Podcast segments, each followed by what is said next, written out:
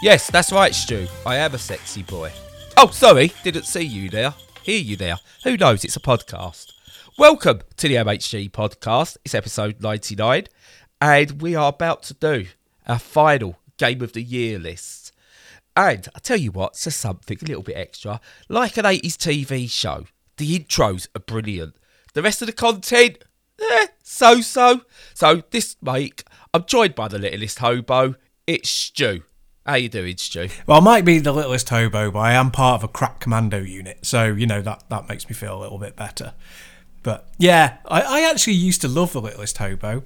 That was that was a great yeah, but, programme, but let's... Was it, though? I, wa- I watched it a few years ago again, because I thought, I always loved the, the, the intro.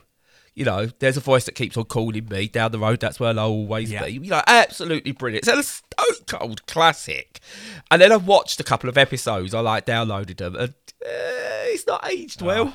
It's not aged all that well. In fact, a lot of things from the eighties haven't aged that well. well that's very, very true. Let's not be nostalgic. Factorism.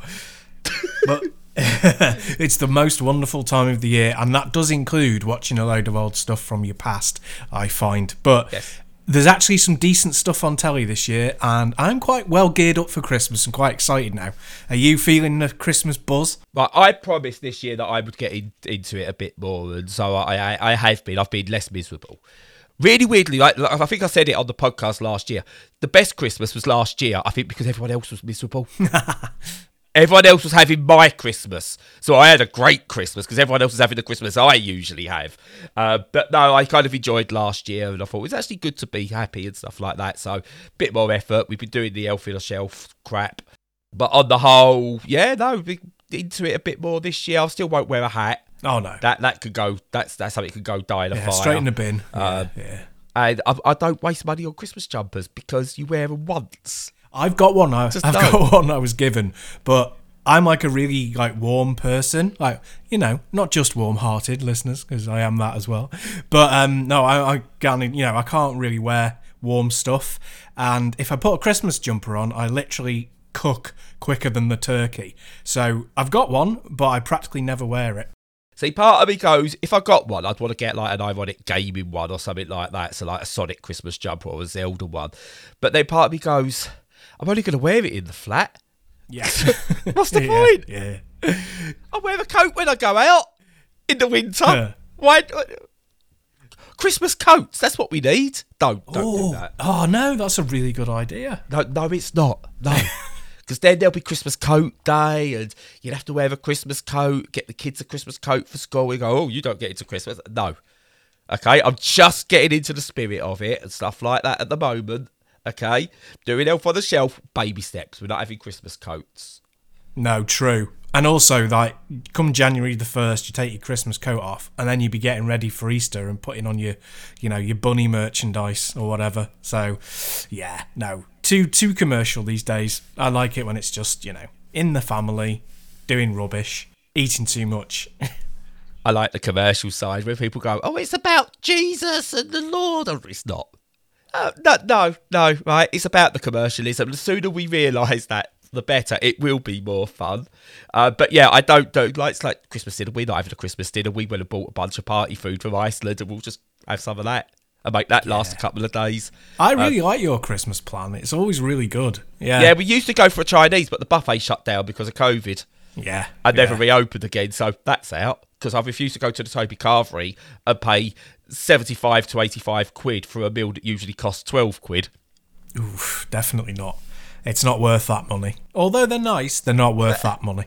Uh, it depends where you get your potatoes. Sometimes I've had some really horrible potatoes out of there. You oh, really yeah. want to get them. You've got to time it right. And I, I can't be arsed with that Christmas day. I have been blatted by a rock-hard potato at those places before. Yeah, I it like, does happen. I like a crunchy outer, a soft inner. I don't like soft outer, hard inner, or soft inner, both, or too hard always, or burnt. No, got to get it right. You've got to get there right. Can't be arsed with that Christmas day. And if I'm paying eighty-five quid for a meal, I expect perfect roast potatoes every yeah. time, and they're not going to do that. Quite right. So, so this year's Roast of the Year. Roast of the year. So we do our top tens. So at number ten is the no, the no, bean no. roast. Go on, off you go. Yeah. Uh, right. So yeah, talking of roasts and top tens and whatever. It's Game of the Year, Stu. It's Game of the Year. I know, right? Now, what's really good about this, we've both been playing the same game this week, and I believe this same game gets him to both our top tens for the year. Maybe, um, maybe. uh, yeah. So, but before we do go into the top ten, I'm because I'm really, really prepared. I'm always really prepared, you see. So, what I'm going to do, I'm going to put up my my list picture. Yeah. Couple of honourable mentions from me. And if any of these appear in your top ten, obviously we'll go into detail when we hit our top tens. But Solitaire Conspiracy, Toem, Monster Train, Art of Rally, Chernobylite, Puyo Puyo Tetris two, Nuts and Inscription. All fantastic games. Just missed out on my top ten. Check them out if you get a chance. Sounds good. And from my side, I would say Unpacking, which I have not had chance to unpack oh, very much, but I've I not played... had any chance to play that because it's too bright. Oh yeah, yeah. But I, I played it a little bit, and I like what I played, but I just haven't had time to really go into it. Um, Horatio goes snow- snowboarding, which is very simple, yes, but very fun. Just got Death- a Switch release this week as well, by the way. Oh right, today, oh there we go. As of recording, it's just come out. So, lovely Christmas present for people. There, get it. Yeah, I mean, you know, let's not get everyone's hopes up too much. It's not, and it's not like a game changer, ironically. No, but no, it is, no, no, you know, no. It's, it, it, it, I, I enjoyed it on the Switch, and they made some good accessibility updates from the first release to where it is now. So, yeah, I, yeah, get I, try it, try it. No, we're not going to go too long. Try it. I like that game. It's a really good game from a very small team. True, uh, and also, yeah, Death's Door. I wanted to shout out as my least liked, but best played. So yes, it's a game that I don't, you know, just didn't click with me at all. But I would, it, in a really weird turnaround, it's one of those that I would heartily recommend anyone who's into um, that kind of exploration action game, sort of Zelda-like, that has an underlying Souls-like core to it. I don't, but people do. And if you do, don't sleep on this one. Get it straight away, you know? I, I really want it. I really I think, want yeah. that one, but yeah, I think you'd like not it. Yet. Not yet. Into the new year, maybe. Into the new year, I might get it. Um, or when it's, I don't want to get it when it's on, well, I will get it when it's on a sale. But it's the one that I look at it and go, I'd, I'd quite happily pay full price for that. I just can't at the moment. Yeah. So in the new year, I'm definitely that's that. That'll probably be towards next year's game of not this year type one. Yeah. And um, the last two. Uh, R-Type Final Two, which I was disappointed by, but in retrospect, it's it's a, you know it's a solid shooter, you know, and if you like yeah. horizontal shooters, buy it. And Flynn, Son of Cri- Son of Crimson, which most people, you know, anyone who's got Game Pass can play, and is a really, really, really good platform game, platform action game, and only just missed out on my top ten. So there you go. Yeah, those are some really good games in there on both our lists. If you only played the games in our honourable mentions, you could F- form a pretty solid Game of the Year list on their own. So can't wait to see what we've got in our list. I bet they're all agreeable and everyone loves them. Yeah, right. So you could go first, Stu, because traditionally you go first with the, what you've been playing. So you could hit with the first number ten. Cool, yeah. Well, my number ten is a game that won't be controversial. And it, just one sad note, and then the rest of the podcast is going to be completely, you know, upbeat about stuff. But... yeah. We'll it see. Is disappointing that you're not, during sort of conversation online, you're not really just allowed to genuinely love something unless everybody else loves it. You, you know, you, there's a lot of stuff where you kind of, if it's a popular game, it does tend to get knocked down because people want to feel, I don't know, like they're in control or that they're, you know, cleverer or more intelligent than you, whatever. Um, and that, that doesn't always happen, but it happens too much for my liking. I find it a bit, you know, that's a bit sad. But it doesn't happen to smaller games, and most of our favourites are smaller games, and that's great. And one of them that has had no negative feedback whatsoever is my number ten, which is Natsuki Chronicles, and that's a side-scroll and shoot 'em up. It beat fin- uh, Final R-Type Final Two out of the list, and it's just a really, really good game. It doesn't take horizontal shooters anywhere really new or special, but what it does do, it has really brilliant mechanics. It's really sharp. It The, what's so important with these types of games is that they feel impactful and and in, entertaining and instantly grab you, and the minute you jump on them, they're fun fun fun right from the off. And it has that in spades, and it's a really, really good new I P in the shooter genre. And I'd, yeah, heartily recommend it. Definitely worthy of my top ten. And there it is. How anime is it? Not very. It has little anime windows, you know, that they cop- pop yeah. up with, uh, yeah, people, but they don't have any dodgy anime stuff whatsoever. It's all bright, colourful, childlike, very, you know, good for the family, that sort of thing. Oh yeah, so what? what see, I'm not on about hentai, right? I'm not on about that side of oh, if someone sees me playing this on the bus anime, that, that needs that needs to be categorised somewhere else. But it, is it like very like flashy and sort of like over the top type stuff, or is it grounded? It's more grounded. It's it's traditional. It's done in the traditional Good. style. Uh, I would say that it's kind of visual touch points of things like Border Down and Airbuster, which is an old one, a really old one that most people won't know. Yeah. Those two are the kind of, like, it's got a lot of good red, green, yellow, red, orange, yellow separation. It's kind of, it's one of those that has a good colour scheme, so that all, like, loads of stuff is kind of on one side of the spectrum and loads of other stuff is on the other, and it's really easy to visually navigate it. So, yeah, no, it's not crazy anime, way over the top, can't see what's going on, flashy. It's just attractively presented in a traditional way. Excellent. Yeah, no, I've, I've, I think I've had a look at it before, but it's not quite... It's, again, I, I'm not very good at them, so it's one I'll pick up if it hits... Uh, A, like a really cheap sale or Game Pass or anything like that. Yeah, just but yeah, it does it does look good, and it looks like if, if you're a fan of the genres, then definitely one to try out for sure. So my one, I want you to tell me if this is a triple A game, because if it is, it's the only triple A game that's made it into my list. Okay, but I'm not one hundred percent sure it counts as triple A, even though it's from one of the biggest publishing houses, whatever, out there. One of the most well-known companies. But it's Microsoft Flight Simulator. Ooh. Yeah, no, I don't think it is a trip. Oh, I don't know. How do you class these things? It's niche, isn't it? It's a niche. Go- it's yeah. not even a game. Yeah. But, you know. Um, so, for me, with this, I, I, I put this on for a couple of reasons and put it in there. One, it was just spectacular to play, and it's one of the games I looked at and just went... We are blurring the lines. Virtual tourism is... We spoke about this last week, I think. Um, yeah. Virtual tourism done in Microsoft Flight Simulator is spectacular. I've done things in that game I will never do in my real in my my life.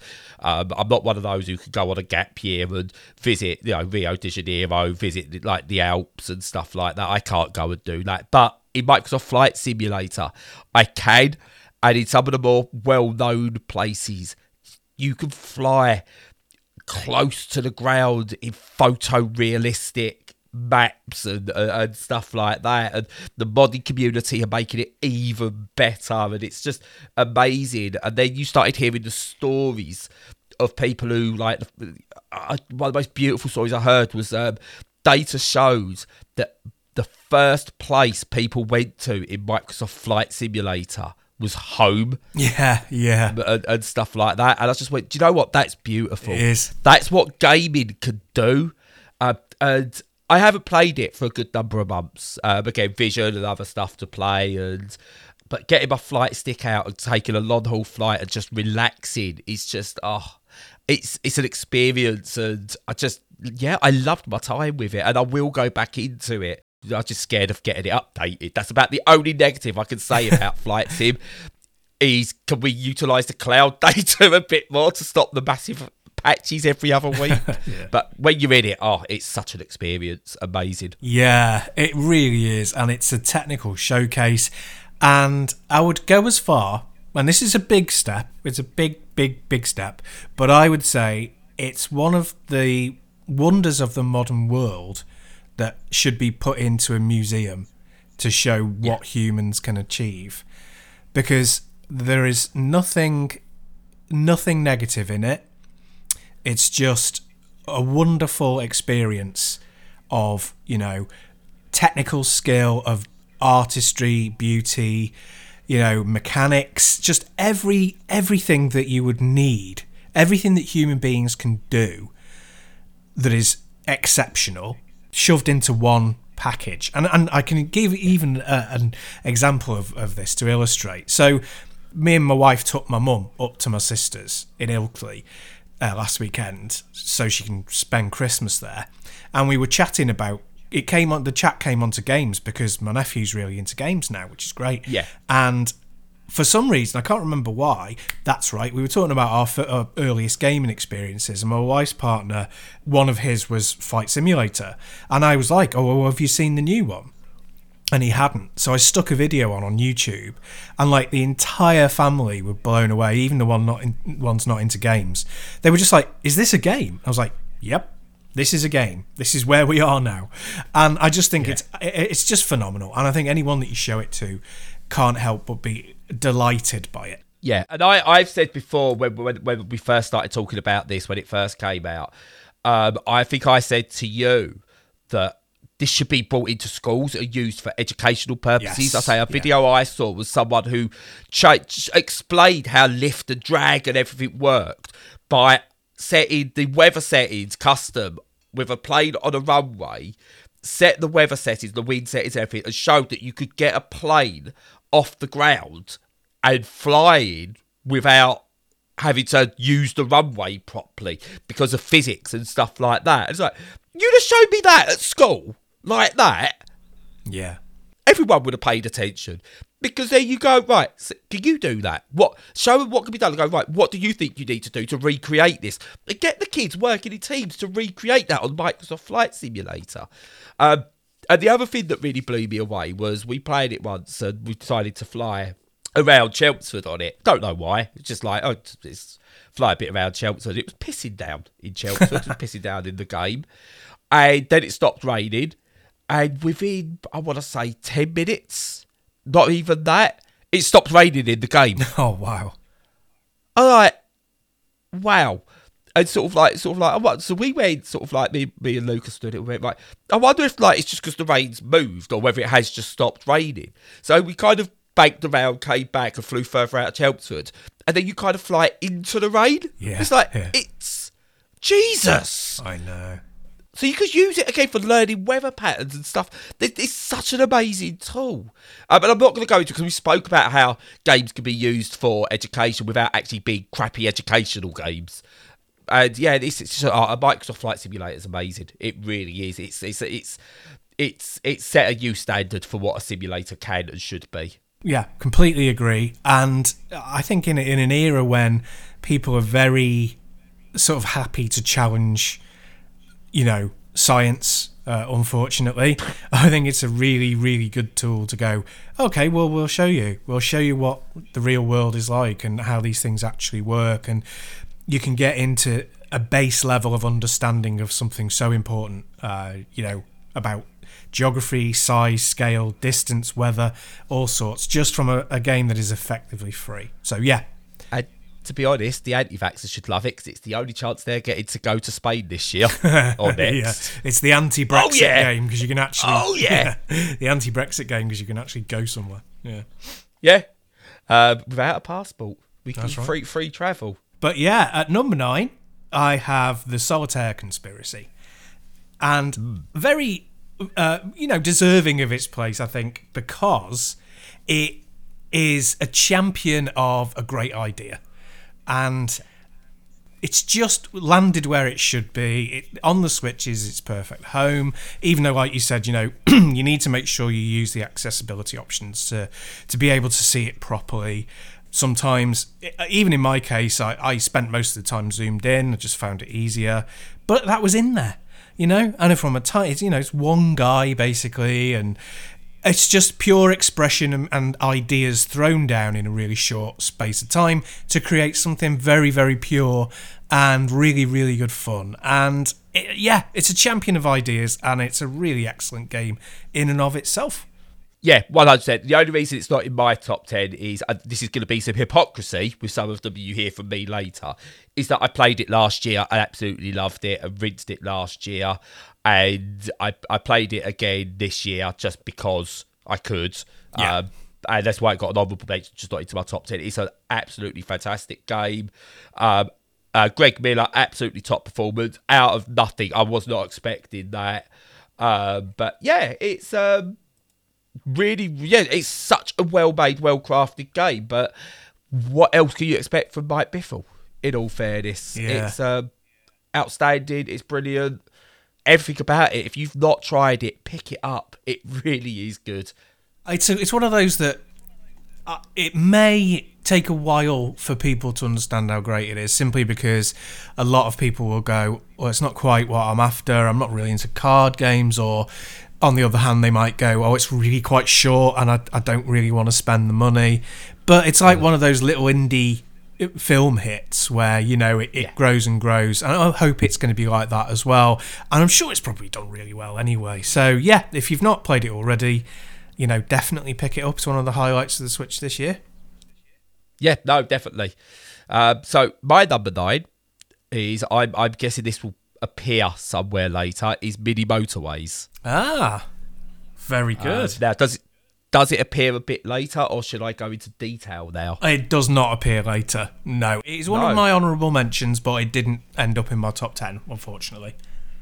So I absolutely adored this. Um, it's the sequel, it's a sequel of sorts to Mini Metro, a game where basically you've got to, it's, it's a strategic city builder, but as a puzzle game in a way. So basically what happens is you've got um, like different places you've got to get cars to, and they pop up on the map, and you've got to draw new routes, and then you get access to new roads or new types of roads or traffic lights, roundabouts, et cetera. And then that allows you to manage the traffic. It's a traffic management game in a way, but it's so done in such a way that it's so simplistic in terms of how it presents itself, that everything is focused towards you getting better at the game. So even when it gets really, really busy, you can still pause the game, watch what you're doing. By the way, the fact it lets you pause to check stuff, well done. Brilliant. Um, some games, when they do it, they pause it and they kind of like block the screen so you can't work out what you're doing. Don't do that. That's, that's dumb. Uh, but anyway, lets you pause the game, lets you think. You can completely destroy it and rebuild it, and there's some there's some little punishments for that, such as um, you've got to wait for cars to finish on their route and stuff like that before it starts demolishing the roads. But such a really good concept that once you've played it two, three times, you're in, you're in, and you just want to get better and better. Has, I think, it's about eight different maps. Uh, it's got a daily challenge to it. Again, I'm going to promote this. Excellent accessibility options. You've got a normal mode and you've got a dark mode. Brilliant. Well done. Love it. Superb game. Yeah, I completely agree with that. I, it would have challenged my top ten much harder if I'd had more time to play it again. Yeah. Oh, you know, so time limited. It's like, this stuff is... is so cheap now that it's almost feels like it's free. It's the price of a cup of coffee or a little bit above sometimes. I bought this in a two-pack with Mini Metro, and it was ludicrously cheap, under a tenner for both games, and it, it's easy to buy, hard to find the time to play. I just, yeah, it's it's a great game, and it really, really would have been challenging at my top, I think, if it if I'd played it more. But what I, I think is really great with this stuff is it's that thing of that we keep championing of niche ideas coming to the fore. And I feel that in the bigger space, like very few of the kind of city builders ever, you could never really call them triple A, not unless they're like Sim City or City Skylines. Even that I wouldn't, no, I wouldn't call either of those triple A no, either. No, they're not, are they? Um, but even the big ones like that, that aren't even triple A, they kind of feel like they have to one-up each other, and they have masses of D L C and all of that, and none of them, like it's an arms race, and none of them will back down and do a more simple game. And it's taken a small studio to sort of take it back to, you're only going to have a handful of things, and that's going to make it, even with only a handful of things, it's going to be very, very complex and difficult, but, but in a good way. And yeah, they've yeah. done that with Mini Motorways. Yeah, and it's the, the traffic management side of it, I think, is what most people want from certain uh, from certain city builders. There's a like a whole series on YouTube of a guy, I can't remember his name, um, and basically his whole shtick on the thing is he does traffic management, and that's what he does, because that's what most people want. Um, and the idea of that's it, and you just take everything else away from it, and it's a high-score game, puzzle game, management game. Yeah, they've nailed it. Um, and I still say, next up, Mini Airports. Yeah, and I'm pretty sure you're bang on with that. Unless they go... Yeah, Mini Harbours, that'll be another good one. Mini harbours. Well, I was just going to say, you just read my mind again. You see, that's how in love we are. Um, it's just, I was sorry, Bill. Yeah, I was going to say, if they don't do airlines, it'll be because they go, oh, we can't do that. Oh, Brad said it. Let's do mini shipping lanes. So yeah, it'll either be shipping lanes or it'll be aircraft, and I think it'll probably be aircraft. Yeah. Oh, can't do that. They've said that. Mini pedestrians. Nope, we've said that now. Mini Mars. Building a new society on Mars. There you go. Oh, yeah, I'd be well up for... Oh, my God, mini space race. Oh, yeah, yeah there we go. Yeah. Come on, let's get it on. Nice. You've got the next five years' worth of games there, guys. Off you go. Go make we it. You should get hired for this stuff. Go on, then. Go on, then. What's your next your, one? No, it's yours. Yours number eight. Oh, right, yeah, it is. God, that's professional, isn't it? Um, so my number eight was a lovely, lovely, lovely little game that gets on the list for being lovely, and that is Omno. Yes. So, yeah, Omno is uh, like a platformy puzzle game. It's got elements of Journey and elements of Eco, but then doesn't everything that's ever had some sort of traversal since Eco came out. Yeah. And, uh, yeah, it's it's done in the...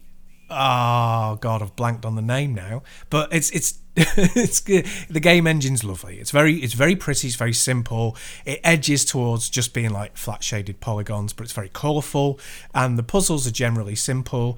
It would have ended up actually in my top five if not for the fact that towards the end, I found there was a bit too much kind of like time based puzzling and jumping around, and jumping was not the game's strong suit anyway.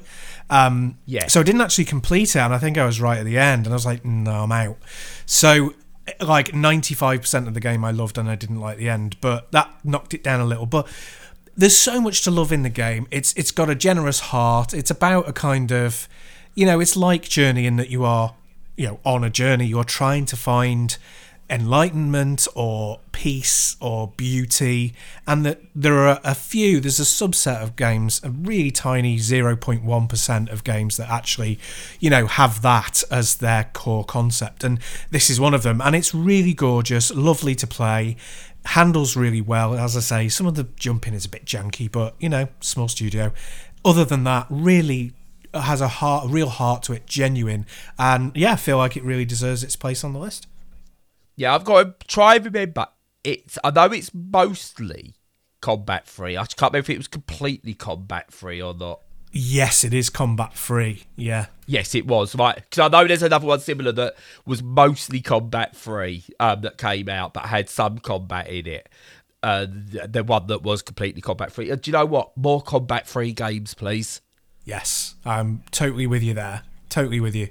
So games that would traditionally have fighting in them. Yeah, but just strip it out. Mm, definitely. Yeah. So yeah, that so yeah, yeah so that, that that's that's a really great shout. It's, sometimes it's nice just to have a game that you just go, there's no reason other than it's lovely. Absolutely. Yeah. No, really necessary. Really necessary, I yeah. think. Yes, uh, but I've got one a bit later that falls into that category, in my humble opinion. Anyway. Awesome. Uh, but next up, bit more of a challenge, is Circuit Superstars. It's a, it's a top-down racing game. Uh, which seemed to be the new in thing, uh, because obviously you've had Art of Rally. There's uh, Rush Rally on the Rush Rally Origins coming out, come out on the Switch. There's Super Woden uh, Grand Prix, which is top down, um, and now you've got Circuit Superstars, which is out in early access, and then it's, it's still getting more done to it. Even though it's got a proper release, it's coming to all the consoles later. But I played it on P C. It takes what is the original concept for me of Championship Sprint and just builds out from there. So Championship Sprint I really liked. It was so simple, but you felt like you had to approach it still like an actual racer. It wasn't, even though it was arcade, you still had to consider like corners properly and stuff like that. And this does this, but obviously much bigger tracks, better graphics, things like that. And um, yeah, I just really, really like it. You've got time trials on it, you've got Grand Prix. They've always added new stuff. So they've just added um, like... a like an oval track with stock cars in it as well, so you got like proper like almost NASCAR. Haven't got that as a series in there yet. It's just as like as a single, like you could choose that as a single event. Uh, but I'm like, yeah, I want this now to become the almost like the official game for all the different race series, because it's just it's spectacular. And uh, there's a Formula One driver, and I can't remember who it is. I want to say maybe Pierre Gasly, um, actually plays this game and is on the leaderboards and stuff oh, like that as well. Nice, excellent. And he plays it for fun, which which is really good because I think it's good to see stuff like that. But yeah, it's just, it's a very simple concept, just done so, so well. Um, and I wasn't expected to have it on my list this year because I thought it'd still be in early access for a while, so I was going to get away with not doing it. But yeah, it's out, it's on P C, um, absolutely brilliant. And because it comes out on consoles next year, I expect to see it next year as well on my list because yeah, it's really, really good and possibly the best racing game out this year, ahead of Forza Horizon five for me. Definitely, yeah. Um, that that looks really great, and I've not picked it up yet, but it's it's one of those that's on my list, and it does really yeah. do a lot. It's got that kind of Toontown, you know, aesthetic, you know, that is very, very, oh, it's Moorish. It's like candy, you know. It, it just yeah. it just draws you in, and it's like, oh, I want to play that, even if the game's jank. But it sounds like it's not. No, the only thing I would ask, and this is just this is just me, I would love that if anyone could mod it, modders could do this. I want to see him put the uh, the old Championship Sprint aesthetics on it, just for some giggles. Oh, that'd be nice, yeah. Because yeah, just because. But yeah, it's an amazing game, absolutely outstanding, and it's better than Art of Rally, and I loved Art of Rally, and I don't say that lightly. Excellent. Yeah, no, I, I, I really am going to get that. So I'm assuming there's going to be a Switch port of this. Yeah, so P S four port comes out in January, and an Xbox port, I can't remember if it comes out with the P S four port or a bit later, and then Q two twenty twenty-two is when they're aiming for the Switch port. So I reckon holidays next year after delays and stuff like that. Uh, but just get it right. Get it right. I can wait. I've got it on the P C, so I'm happy to wait, and then I'll play it all over again. Yes, I, I think it probably will take time to get right on Switch. It's got pit stop strategies. I remember, I remember playing it again. You can do pit stops, and it it feels like you've got to play your pit stops properly as well, even though it's like, it's just, it's just got so many little levels. It looks so simple, but look, again, I'm, I'm going to might talk about it properly another time, properly, properly. But it's got so many levels to it. It's just, yeah, it's amazing. I'm gonna get I'm gonna get squeakier than Jamie Carragher on a rant. You are, yeah.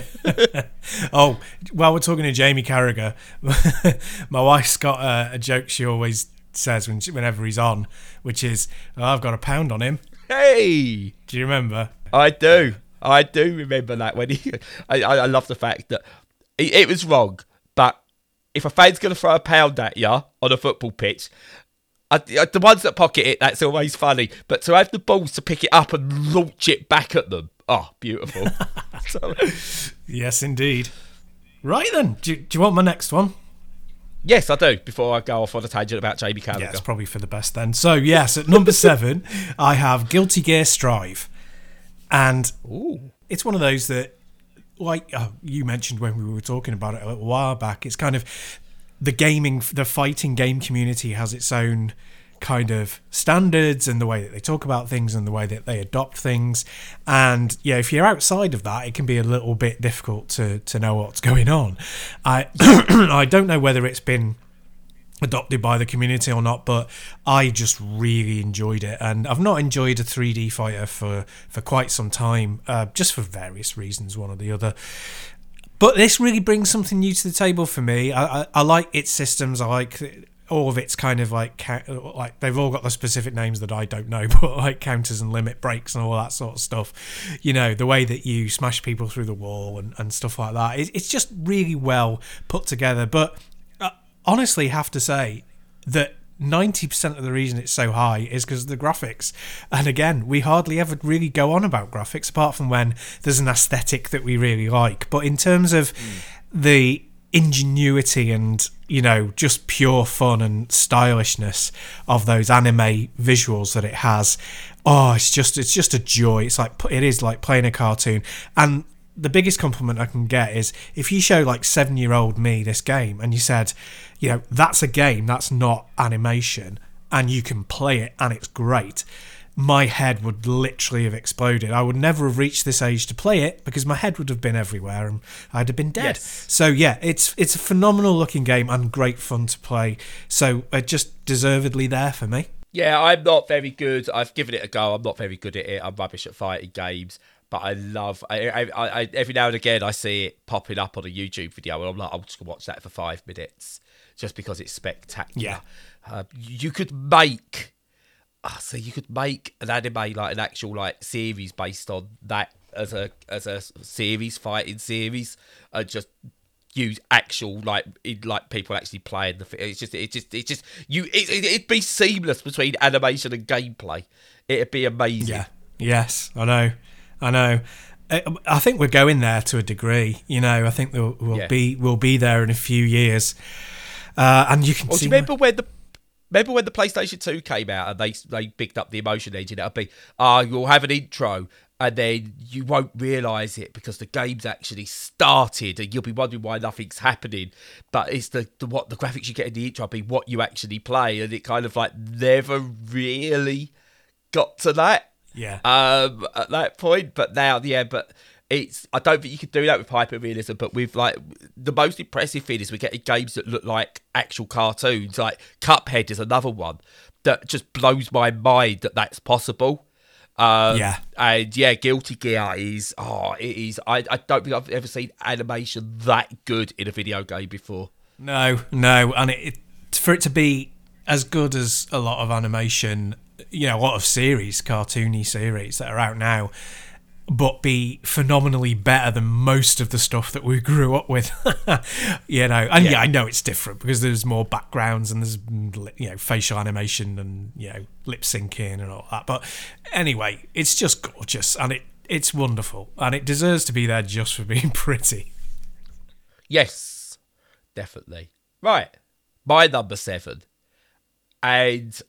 we changed to our regular scheduled program in this one because what I did have at number seven a shot further up my list. And you'll find out what that is very soon. Um, so at number seven is the previous number six. It's Spelunky two.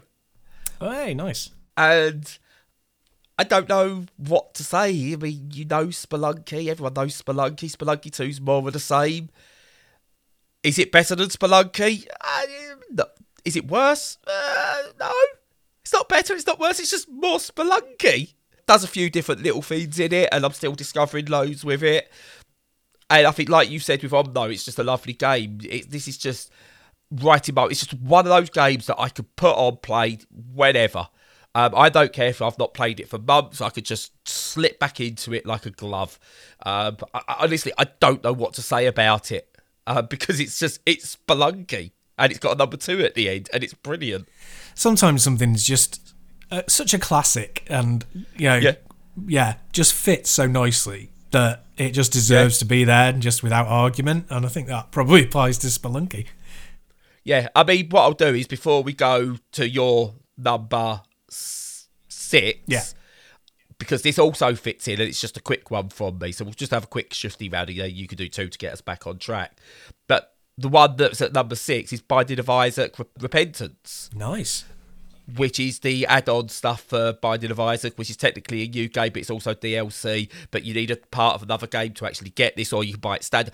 It's confusing. It's Binding of Isaac. It's always been confusing how the D L C works with that one. New release, D L C, I don't care, my list. Yep. But it's just... It's more Binding of Isaac. Ed McMillan has created one of the greatest franchises, single games.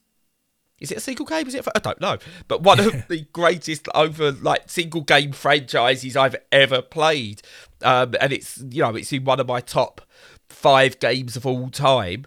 Yes, so I know it should be further up my list this time, but it's you know I want to give other stuff a chance. It's just I I, I love Binding of Isaac just like I love Spelunky, and there's not much I can say about it other than it's more of Isaac with more bits thrown in, same core gameplay. Pump it into my face. yeah, yeah. I think yeah, it's a really good... One of the things I like about doing these lists is the variety of stuff about the gaming world and the way that the production happens and the de- design that yeah. sort of comes out when you're talking. And the thing about this is that if The Binding of Isaac wasn't such a f- cultural phenomenon, I'm sure the developer would have moved on to a different I P. Yes. But I'm sure, I'm positive that kind of like certain other games that may be mentioned, there's so much demand from the fan base for more of that, more of the same, that yes. they're trapped into doing it. I'm not trapped, you know, what a nice way to be trapped, doing something that you love. But, you know, that they're doing that content, and a kind of like Enter the Gungeon, you know, and yeah. other games like that. And yeah, if, if the demand is there and the the developers are still able to add new wrinkles and new, you know, special little things that keep that flame alive, then yeah, keep doing it. But I want to be entitled now, because actually, just on what you've just said, first, if E A released games in the way that uh, Ed McMillan is doing with Binding of Isaac, they'll be dragged through the coals for it. Yeah. Um, I just want to say oh, that. Yeah, he seems to get away with it, and I don't care. Just screw the big ones. I don't care. He can do what he wants. He makes great games. But hurry up with Meowgenics, please. I want to play a, a, a game about genetics with cats. Hurry up and get that made. You promised me that what feels like twenty years ago, Ed. Get that made. Yeah, get on it, Ed. Stop with Binding of Isaac now. We're done with Binding. We're done with Isaac. Take a break. Come back to it in a few years. Remaster it. Send it to me piecemeal again. Just get me the cat genetics game. Yeah, don't make us call you George R R. Martin, because, you know, we want to see this stuff. You don't want to... Yeah. Yeah. Oh, yes. Well, no, great choice. Yeah, no, it's uh, it's never really been for me, and that's fine. Uh, but I, I it's one of those I absolutely recognise the, the brilliance of it. So, yes. Agree with me, Stu. No, you play my games and like them. That's how it works, isn't oh, it? You yeah. must like the games that... Everyone must like the same games. Yeah, yeah. Well, you get in a lot of What's trouble on the internet six? If you don't. So, yeah, yeah I agree. Yeah. What's your number six? So, I'll do six and five then. So, at number six is Tetris Effect Connected. Uh, it feels like we've hardly ever spoken about this. It's a bit of an unknown. I know. Yeah. So, yeah, no, I mean, it is the Tetris Effect podcast, essentially, and... You know, not just a spoiler. You might not have heard it from me yet, but trust me, it's coming. Oh, as if as if people didn't already know. But yeah, so I, it's it's made my list because I've yeah, of course, I've played it before this year. I played it in V R before this year. And it's one of those where it's like, which is better? Playing it in V R on your computer in this entirely new way, or playing it on your Switch in handheld on the sofa anytime you want? And the answer is, I don't know. Just yeah. lucky that we can. And playing it on the Switch has been absolutely brilliant. It's really brought me to the game in a way that not even the V R version did. It's something that... you need to have, for me, you need to have that accessibility. It's got to be something on tap that you can, when you, you need, it's like smoking a ciggy. It's like when you need that fix, you've got to be able to have it right away, kind of thing. And it's that, yeah. it's that for me now. And the game itself is just fantastic. I can, I can see myself improving. It's not fast improvement, but I can actually feel the improvement as I'm going along. And I'll never be particularly good at it, but I, I'm enjoying it more because I can see my own progress, and I can see my own progress because the technical stuff in the background is so perfect, and yeah. it's just essentially a perfect game and always deserves to be on lists.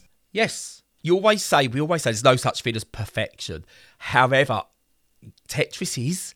Yeah. Because it is the, you know, I've said this before, and excuse the pun, it's the building blocks for every modern game. It is. It's mm. it's what you learn is get your fundamentals right, and it does not matter what you do. The fact is, you've had crap versions of Tetris where, you know, it's using like other things other than the tetraminos, and they're still playable because the fundamentals are still there. I mean, only one company has got Tetris wrong, and I'm not even on about that weird Noah's Ark Jesus Tetris game that was made a few years ago. Ubisoft are the only company that broke Tetris and got Tetris wrong. Everyone else, it really does not matter. You could play it. I've got God knows how many versions of it on my Ambinic device. I've got Tetris Effect Connected everywhere. Tetris ninety-nine. You, you can turn Tetris into a battle royale, for crying out loud. I, I'm, I'm going to shut up now. When I get to my, I was going to say it is there, but it is, it's, it is gaming nirvana. And Tetris Effect Connected literally takes you to a Nevada state. It does. It, it, I mean, if it was named in nineteen eighty-seven or wherever it came out, if it was named by the West, it might have been called Dopamine, because it is just a dopamine, you know, factory. Um, yes. Yeah, absolutely fabulous. And what has ended up at my number five is another dopamine factory that just came out a couple of days ago. I, I absolutely...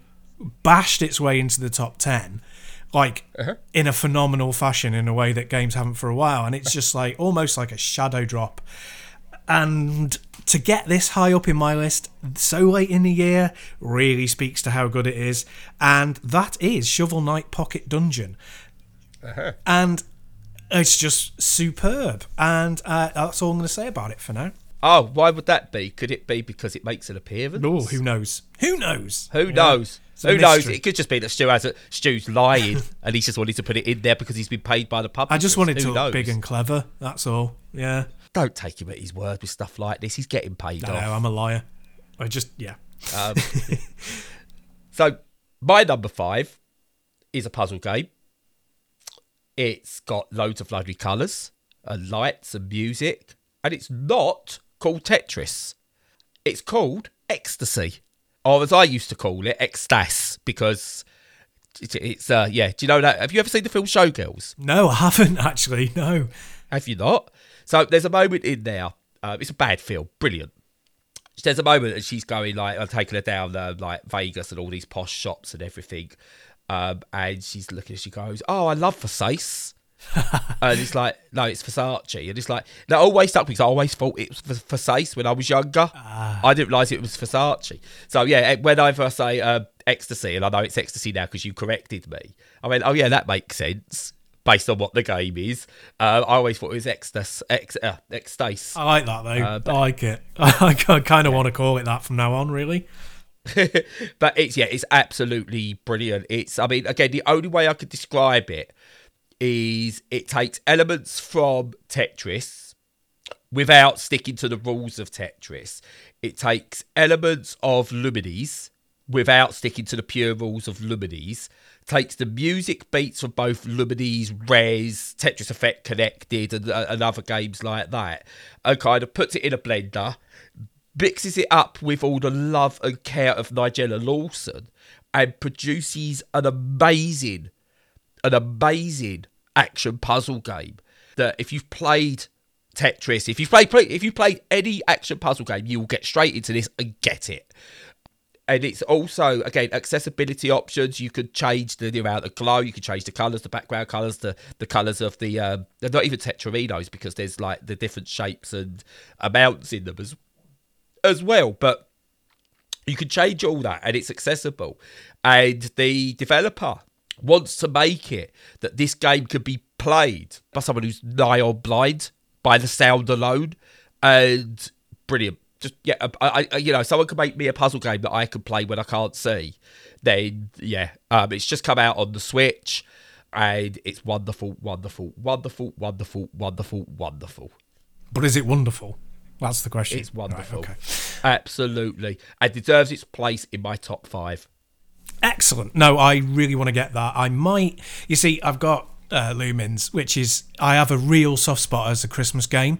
It's one of those Christmas games that aren't Christmas games. You know, like you have your films that aren't Christmas films, like Flash Gordon for my wife and stuff like that. Um, yeah. Yeah, it's one, Lumines is one of my Christmas games, so I'll be replaying that. But I'm very tempted to buy Ecstasy and and uh, and maybe make that the new Christmas experience for myself because it looks great and I've still not had a chance to play it. So, yeah, I uh, honestly, this year has been the year of puzzle games for me. I, uh, thanks to you, you know, all down to you. uh, I've played more of them in one year than I probably have in the last twenty. Your entire life, yeah. yeah. yeah. It's um, yeah, it's yeah, it's. It's it's just it's just a brilliant year for puzzle games, and I'm still on the hope, fingers crossed, that we will see a pull of my one of my favourite modern puzzle games, Mixolumia, soon. I want a pull. It's got to happen. It's brilliant. Some of these, there's so many good puzzle games hiding, and there's next year there's another one coming out called Spirit Swap by a, uh, I think they're an Arabian team, um, or some of them are from like the uh, Middle East and, and, and that area. Yeah. Um, it's made a mix of uh, people who, who, who are working there. And that just looks absolutely spectacular. Lo-fi beats, puzzle mechanics, action puzzle mechanics in there. That looks spectacular coming next year. I can't wait. Play the demo of that. It's, that's going to be in there next year for puzzle spoilers, top ten spoilers next year. Because, oh, yeah. And, but yeah, Ecstasy, absolutely brilliant. Give it a go. Get it on the Switch. Get it on itch dot io. Get it on Steam. I think I've owned this game about four or five times over already. Bring it out on other stuff and I'll, I'll support. Yes, yeah, definitely. Just on the accessibility before we move off that game, that's an amazing thing that they're doing to try and make it yeah. accessible to all. And there's that thing that I think we often overlook at like how much more skilled people are at things than you are. And, yeah. you know, it doesn't matter whether they're a disabled gamer, they're going to be, you know, best at some things. And yeah. th- there'll be a load of disabled gamers who are just automatically incredibly better at games than I am uh, in lots of areas, maybe all areas, probably all areas. I'm not that good. But, um, yeah, and, and it's just literally just an accessibility option that prevents them from getting to that point. It's like building a bridge to the point that they need to be. And as soon as they're at that point, they're absolutely kicking your ass. And that's what I want. I want everyone to be able to, you know, be able to play these things if they can. And yeah, I, I, that's an amazing thing that they're doing there. And I'm really, really impressed with that. Yeah, yeah, uh, but yeah, check check it out. Check it out. It's less than a tenner for a cracking puzzle game. Um, so if you don't want to spend thirty, thirty, thirty to thirty-five quid on Tetris Effect, it's a great alternative.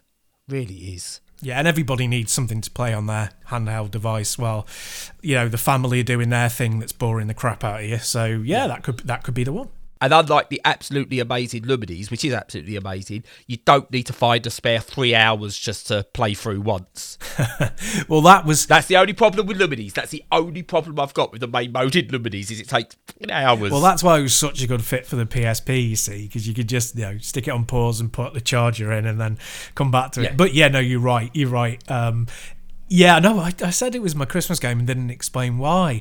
I got it on the P S P in two thousand four, just before Christmas. So P S P came out over in the U K in two thousand five, but I imported a Japanese one when they were really hard to get hold of because everybody wanted one, which is ironic because it didn't really sell very well in the end. I hope you pushed your glasses up as you was going for that. You went pure... Oh, yes, I imported a P S P. Oh, yeah, yeah, yeah, yeah, yeah. Oh, yeah.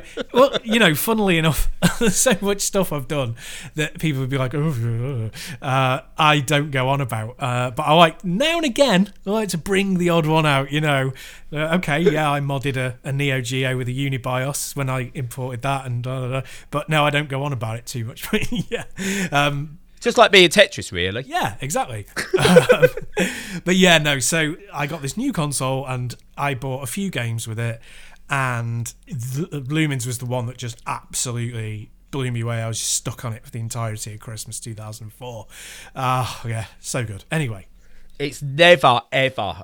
I've, I've played all the different versions. Nothing touches Lumines on a P S P. Yeah.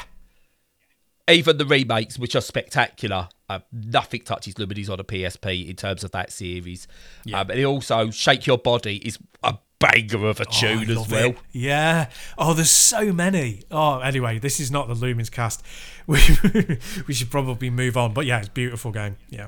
God, what's your number? What's your number four? Well, it's a bit of a surprise. This one, I surprised myself in a way, in that it's lower down than I thought it would end up. But it just got pushed down for a couple of reasons, and that's Lone Echo two. So I'm really glad that I could play it to see whether it landed in my game of the year list. But on, you know, on the other hand, I should have maybe left it a little bit longer because it's only like six months or so since I played the original. And okay, so caveat, I've only put about three hours onto it so far. Part of the reason why it's lower down the list, but it's not so far doing much different than the original game. And that's not a bad thing, but a lot of people have been coming to it after, you know, a two-year, three-year, four-year gap.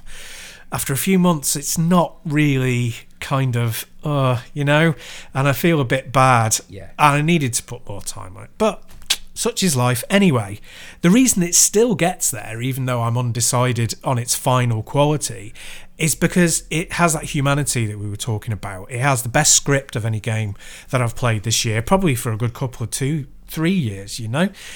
It's really, uh, it's it's lovely, it's kind, it's warm-hearted, but it has tension and peril.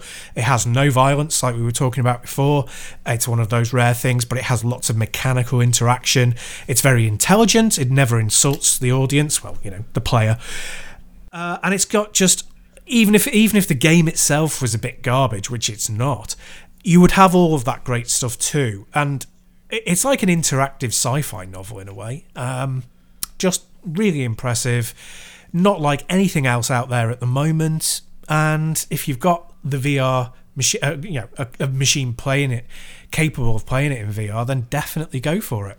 Yeah, no, it's again, it's one I've I've not experienced, and I probably won't get to experience in, in reality.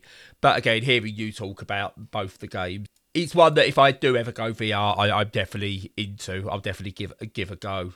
But again, yeah, it's a, it's nice to have a game where you kind of go, it's in there just because. that that's enough of a reason. Yeah, I think it's really important that you put things in. You know, this is mental health gaming, and we put things in that we love because they really help our mental health. And yeah, this is definitely one of them. It, it's really genuinely, a, a, it's kind of a, it's kind of a milestone in writing in games. And the only reason it's not talked about more is because it is in on a niche platform, and it's, you know, like Half-Life Alyx, which is as good as, if not better than, Half-Life two, which is many people's game of all time. But again, it's niche. So I would say if you can't and have no option to play V R, or particularly V R that will support this game, watch some YouTube videos. Not like all of it, you don't have to watch a full playthrough, but I would recommend watching ten minutes of some part of the game that has a decent amount of dialogue to get a flavour for how it sounds and, and looks and the kind of atmosphere it generates, just to give you a taste of it, because it's really genuinely worth it. Yeah, no, definitely. I say if we if we're ever allowed in each other's properties down the line, because who knows what's going on, if we're ever allowed, I'm coming to yours, you could show me. Yeah, sounds good. You're moving now, aren't you? Yeah, I'm not telling you where I'm going.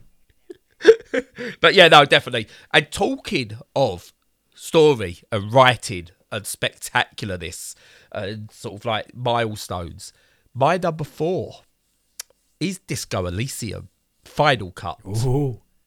I suppose to add the extra bit onto it. Now, yes, it came out twenty eighteen, twenty nineteen, whatever it was. Uh, yes, it's it's not exactly new, but it's just come out on the Switch. Um, and it's the sort of game I struggle to play on a big screen or sat at a computer because I get distracted too easily. And it's why I'm a big proponent of, or a big sort of, uh, like, I love the idea of cross-save in everything, because I'd love to have started Disco Elysium and then taken it onto the Switch and back and forth. But anyway, played it only on the Switch. I've barely scratched the surface, but it's right up there, because within minutes of putting it on, I was drawn into this story, and within minutes, decisions you make are affecting the story.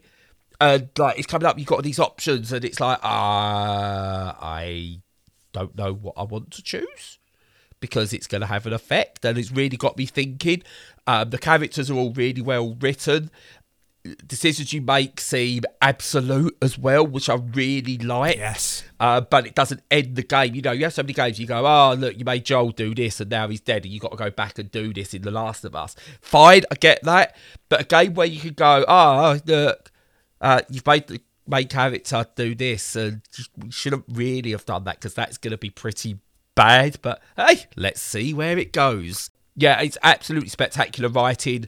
And again, accessibility. I know this probably isn't an accessibility option as such, but it works. Fully voice acted all the way through.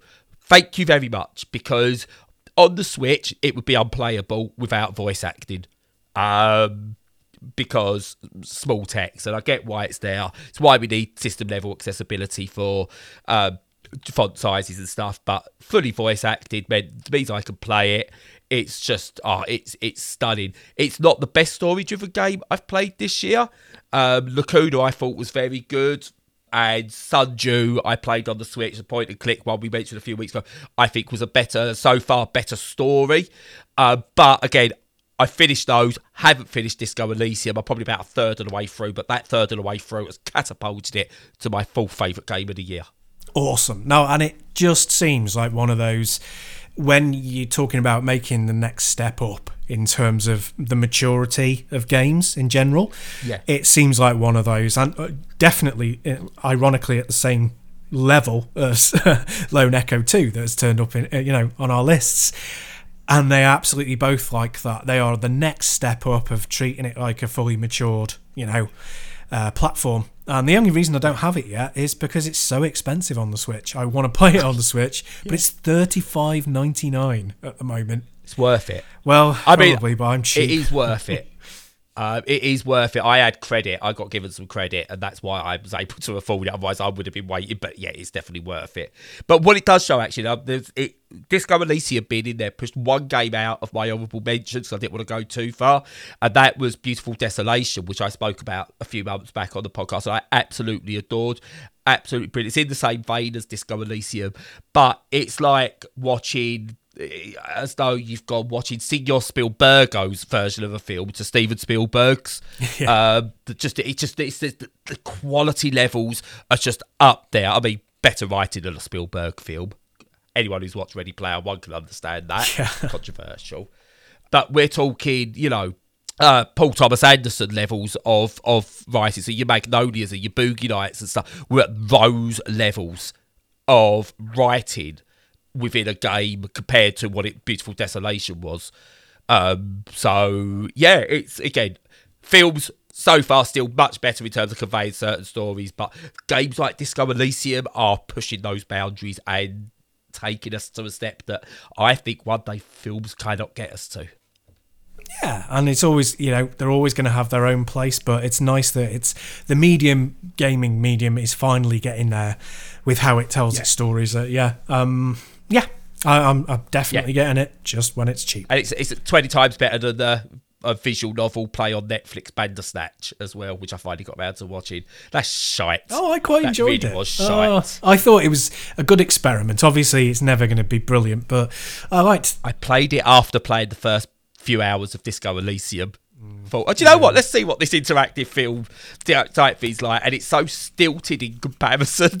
Yeah. I don't probably didn't help. If I watched Bandersnatch first, I probably would have like gone, oh, wow, this is really good. But yeah, I played Disco Elysium and that then triggered me into going, oh, let's check out Bandersnatch. Oh, fair enough. And I'm, I'm sorry to say a bad word against his Lord and Saviour, Charlie Brooker, by the way. But yeah, Bandersnatch was shite in my opinion. Fair enough. Ah, oh, right. So, are we on to number three, are we? Yes. So. For you. For me. And my number three is another comparatively late entry, but, you know, totally deserving of being there and maybe a surprise to some, and it's Halo Infinite. So, it's the only, like, fully triple A game anywhere in my list. Um, yeah. But it's deservedly so. I, I keep saying that, but, you know, I would do, wouldn't I? It's my opinion. But, um... yeah, it, it's it's had a lot of controversy, and a lot of it is fair, you know, and we'll just briefly go over some of the stuff that people don't like first. So people say that it, you know, it gets a bit samey because it's just set on one map and one environment, which everyone is calling a biome for some reason, and it, that it doesn't have very many weather effects, and that, you know, effects in general are quite missing, and, you know, it's it looks quite old-fashioned because it's, you know, designed to work on the previous gen. And there's loads of other things about the gameplay getting stale and blah, blah, blah. Now, the thing is, all of those things are true, but at the same time, it's a really great game. And it, it it's a really good game because the core gameplay, like I've talked about in the last few weeks, is so exceptional.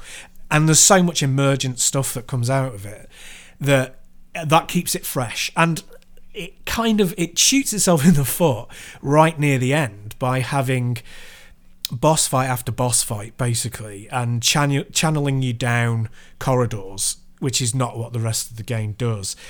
It then op- opens up again when you complete the campaign so that you can move around the map again, but that does leave a bit of a sour taste. But after, you know, other than that part, uh, that several hour stretch, which is a pain, it's just such a beautifully playing action game that everything works just perfectly. It's mechanically so sound, and that's so important with a first-person shooter, that the physics work and that the guns have heft and that explosions feel like, you know, they properly rumble the room and make you feel like, you know, that real that real impact is happening. And it's just fabulous. I'm not even a big action game fan generally. You don't play that many of them um, in first person particularly. But yeah, it's just wonderful. It's got the that Halo magic in the way that it plays. Yeah. And it surprised me that it ended up so high on my list, but it did. And just one last thing to say.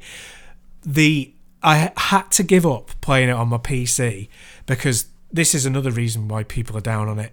The drivers for it are so bad. It's like, it's sponsored by A M D, and I've got an NVIDIA graphics card, and it's such a, for such a basic looking game, it uses so many resources on the P C. Really? It's terrible. It, it, you know, it, my...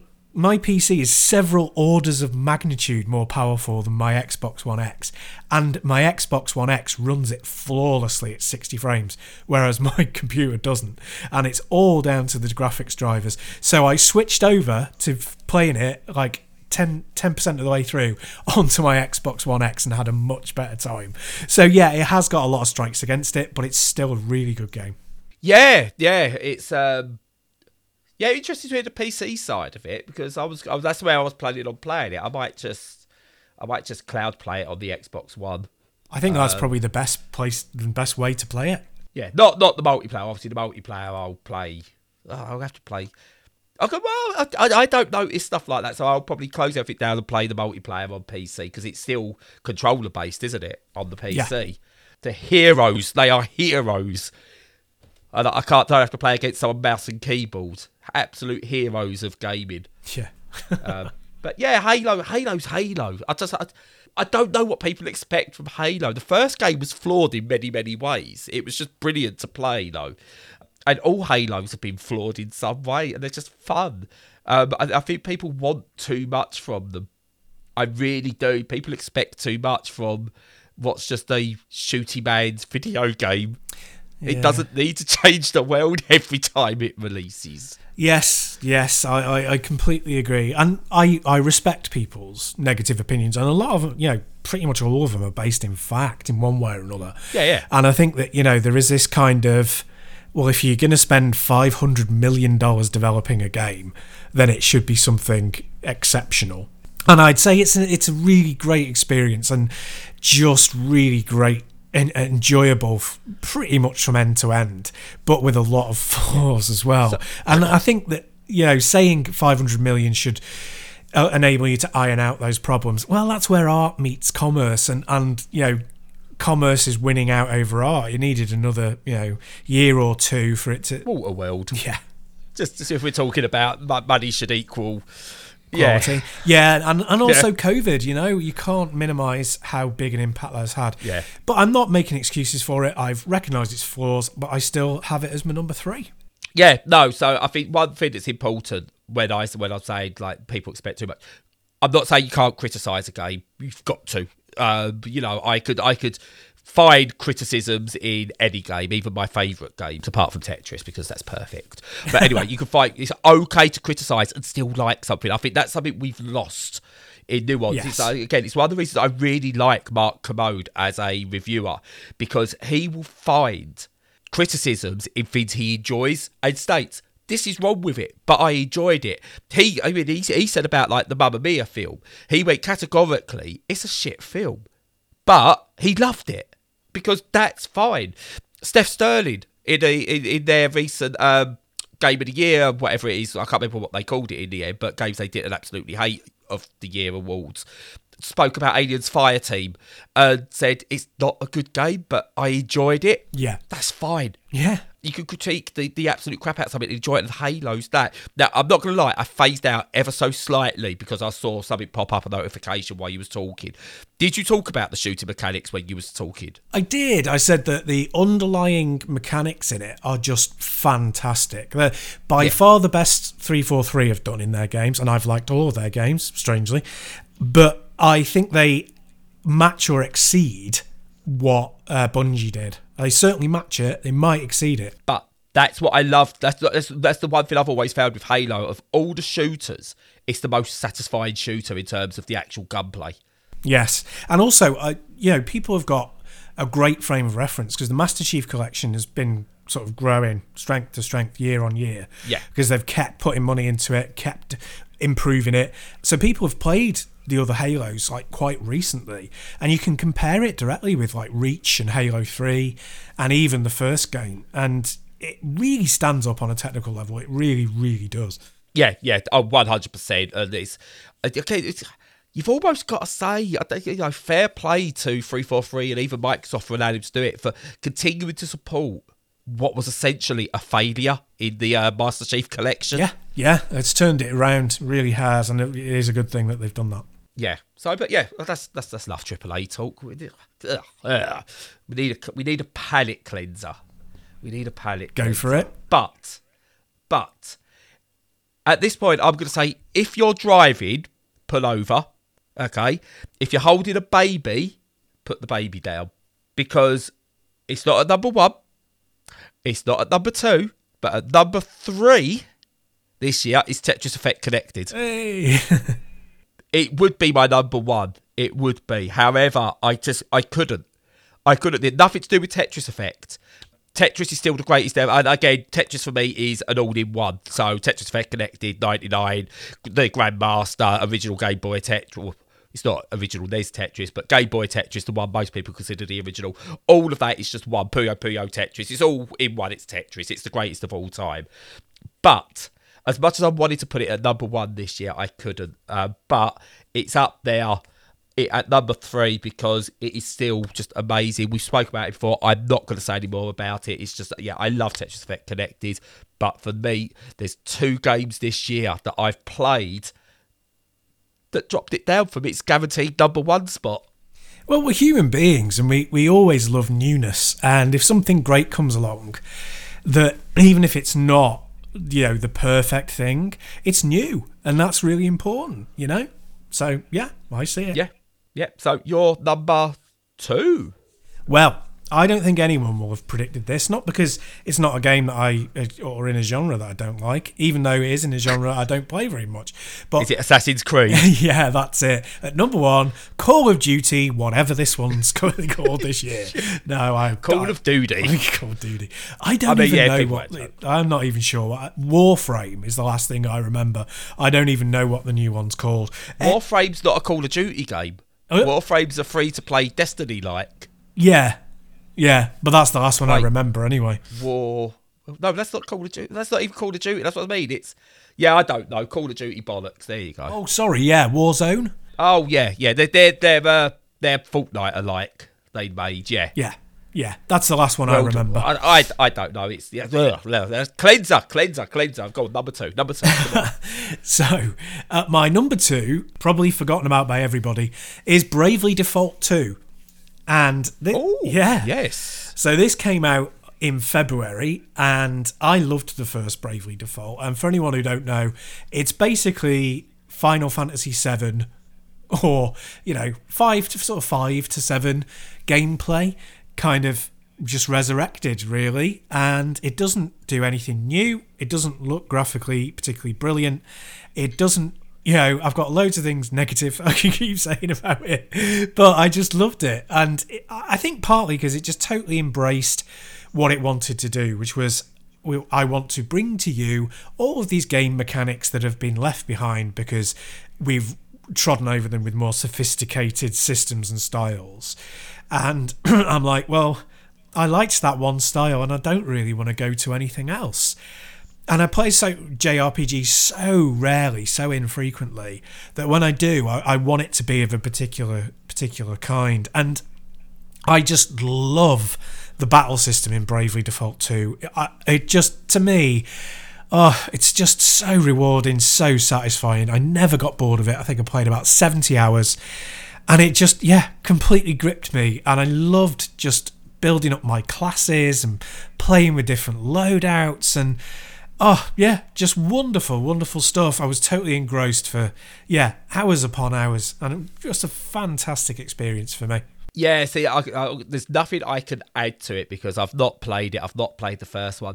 But it's one of those games that kind of like, it sits on a list of, of stuff that I go, when I get the time, I will try to play this. Yeah. Knowing full well, I'm probably never going to get the time. No. Uh, but I really do want to play it because it does look lovely. And if I ever find it super cheap at a boot sale or something like that or whatever, then yeah, I might I might pick it up and try and see if I can play, do what I usually do with some of these massive R P Gs and play about three, four hours, put it down for a few months and then go, oh? Yeah, and I think that should be embraced. I don't think there should be any criticism. Buying a game with the intention of not completing it just to experience it. And obviously that depends on how much money you've got and when things are cheap. But that thing of like having a little bit of experience and then maybe filling it in with a Twitch streamer carrying on that game like almost for you, yeah, or watching a video of it on YouTube, any of that kind of interaction so that you can have part of the experience. And there's nothing wrong with that. And I think I saw this TikTok yesterday, a really clever one of a guy saying, you know, that we're that he has some artistic ideas, like he'll think of song lyrics or a painting and he'll make a start on them and then he'll leave them maybe sometimes for years. And he felt guilty for years about this. And then eventually came to the realisation that it was just capitalism that was making him feel guilty.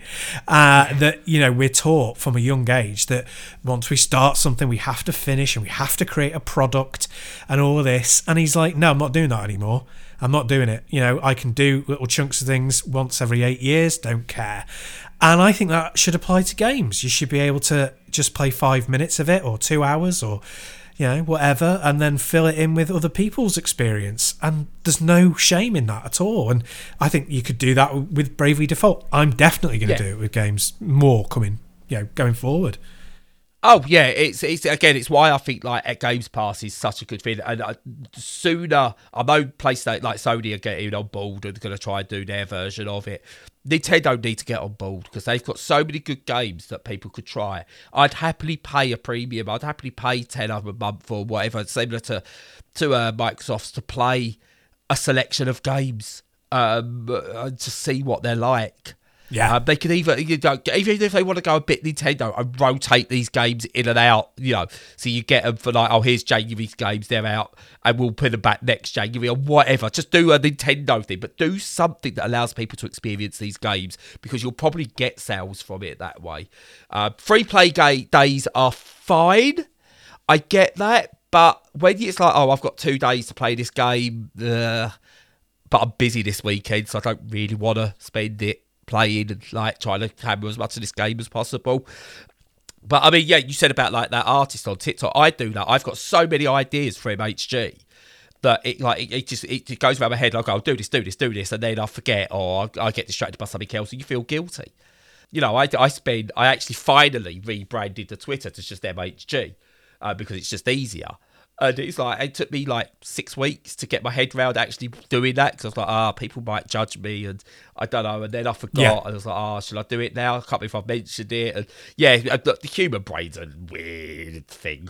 It is, and we do have that thing from an early age of, you know, to help us actually survive for the first few years of, yeah, if yeah, you yeah. start this, you must complete it. Because, yeah, because if you didn't, you'd starve or you'd, you know, yeah. you'd uh, die of thirst or whatever. And so, yeah, you do need some basic skills that are, you've got to go from A to B to C to D to Z eventually.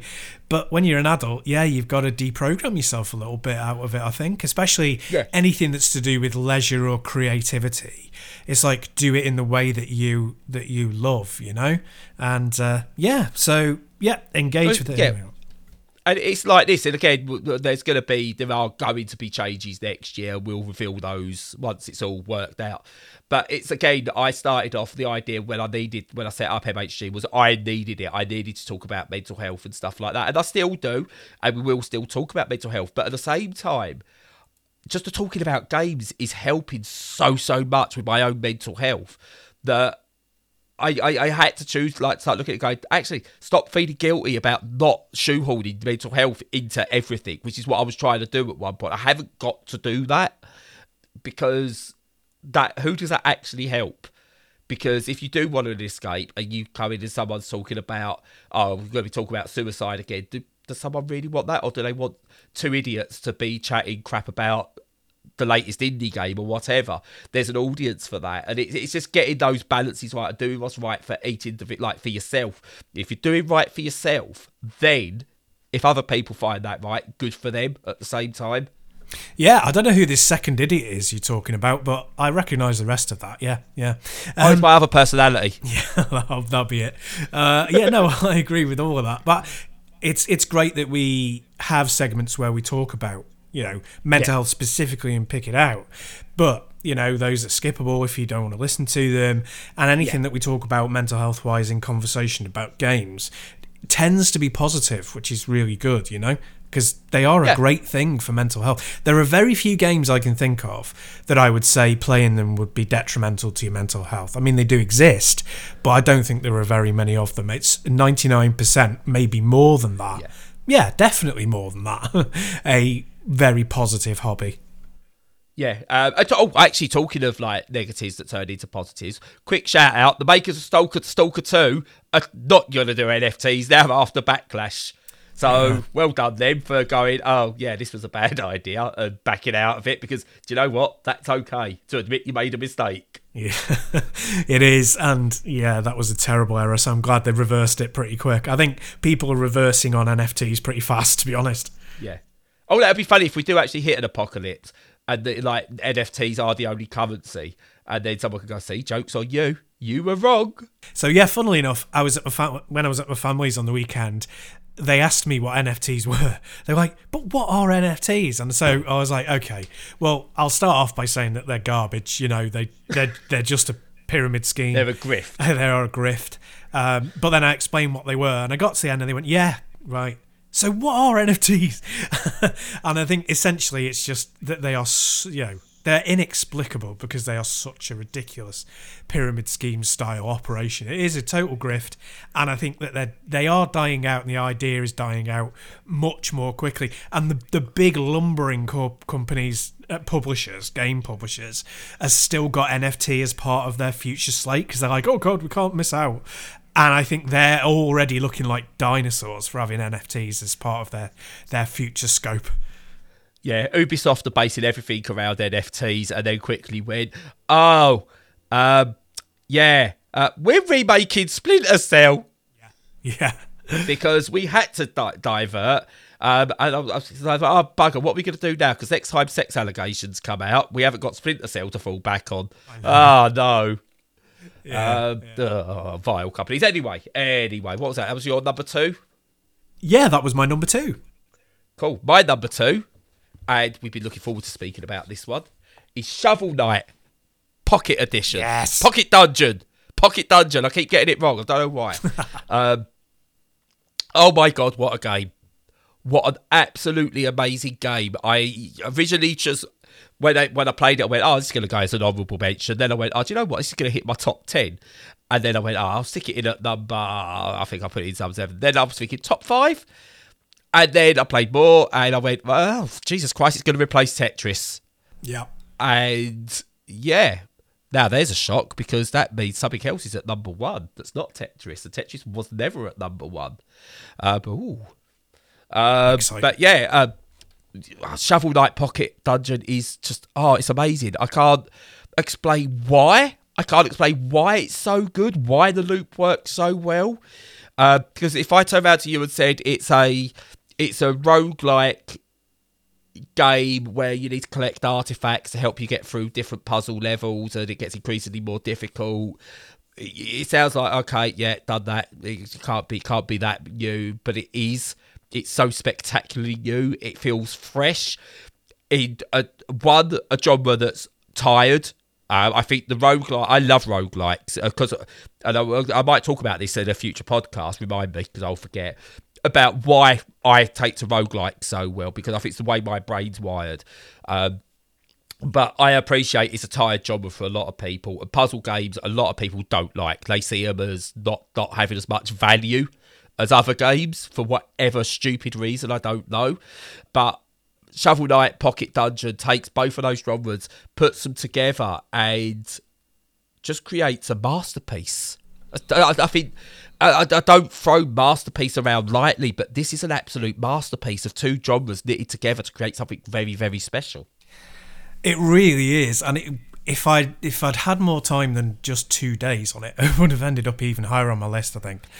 Um, just to give the, the listeners a bit of context, it's basically it it's kind of like a mashup almost of of Mister Driller and something mm. like Bomberman, uh, when Bomberman did like ad- single player adventure bits. When it was good. Yeah, well, I never really took to those, so it's strange that I'm using them as an example, but that's done the opposite. So Bomberman was a puzzle game that they made an adventure mode out of, and this is yeah. an adventure game they've made a puzzle game out of. And yeah, so basically you, you're in a, you know, you're in an arena, or you can think of it as a well, like in Tetris, and enemies drop from the top, and you have to hit them like you do in Mister Driller, and you've got to clear them and eventually get out of there by collecting a key that will get you out of the of the room. There are tons and tons of sophisticated bits on top of it, but that's essentially what it is. And the Mister Driller comparisons stop when you bring in the fact that your character has different abilities and can gain different abilities. Uh, when you hit something, generally it takes health off you. You have a health bar, and your health bar goes down from hitting most enemies. So the way that you can survive is by making sure that you chain enemies as much as possible, so that they when one when you do one hit and lose one health, for example, the one hit chains through all of that group of characters that you've hit, um, and also by you know collecting health. So it's got loads of things in it that are really really difficult to explain. There's also gems. There's a combo bar. There's tons and tons of stuff that make it, if I talked about them all, it would sound like the most off-putting thing in the world. But it just makes sense. It's so simple. At a base level, I think that's why it works. Yeah, it is. Even though it's got a lot of systems, it, it, it yeah, at the base level it works. To try and explain, like you said, why it's a masterpiece is difficult. You can't. Yeah. Just is. It is incredibly rewarding. It really is. Just like working out. So I suppose part of the genius comes in the fact that you can play it in lots of ways. There's no yes. kind of like... You know, it's got that sophistication, so it's not like the genius simplicity of the original Tetris, which is, you know, try and make sure that you keep aspects clear in the well so that you can get the highest score when you get a particular shape. It's more like, well, you can, you know, run really fast around and take things out and grab health and do it really quickly and efficiently.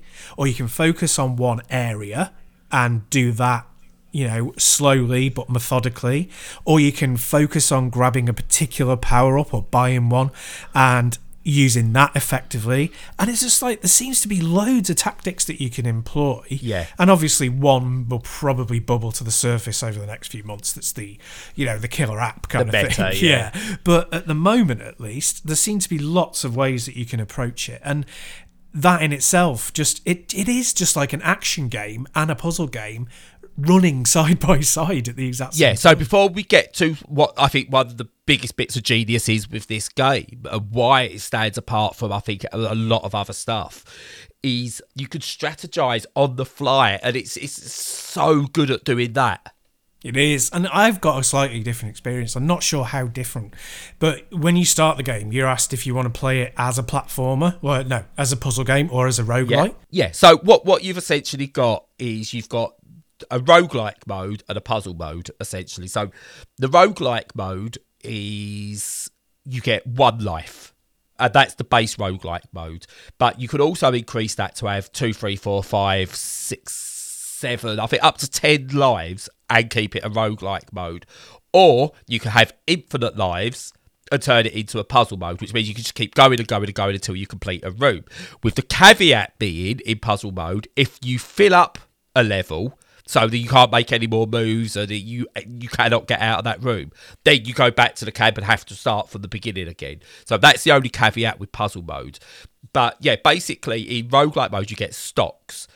But the game is the same. So progression is the same all the way through both modes. So if you go to the the, um, the camp-based shop and unlock the different artifacts, they can be found in puzzle mode or roguelike mode, regardless.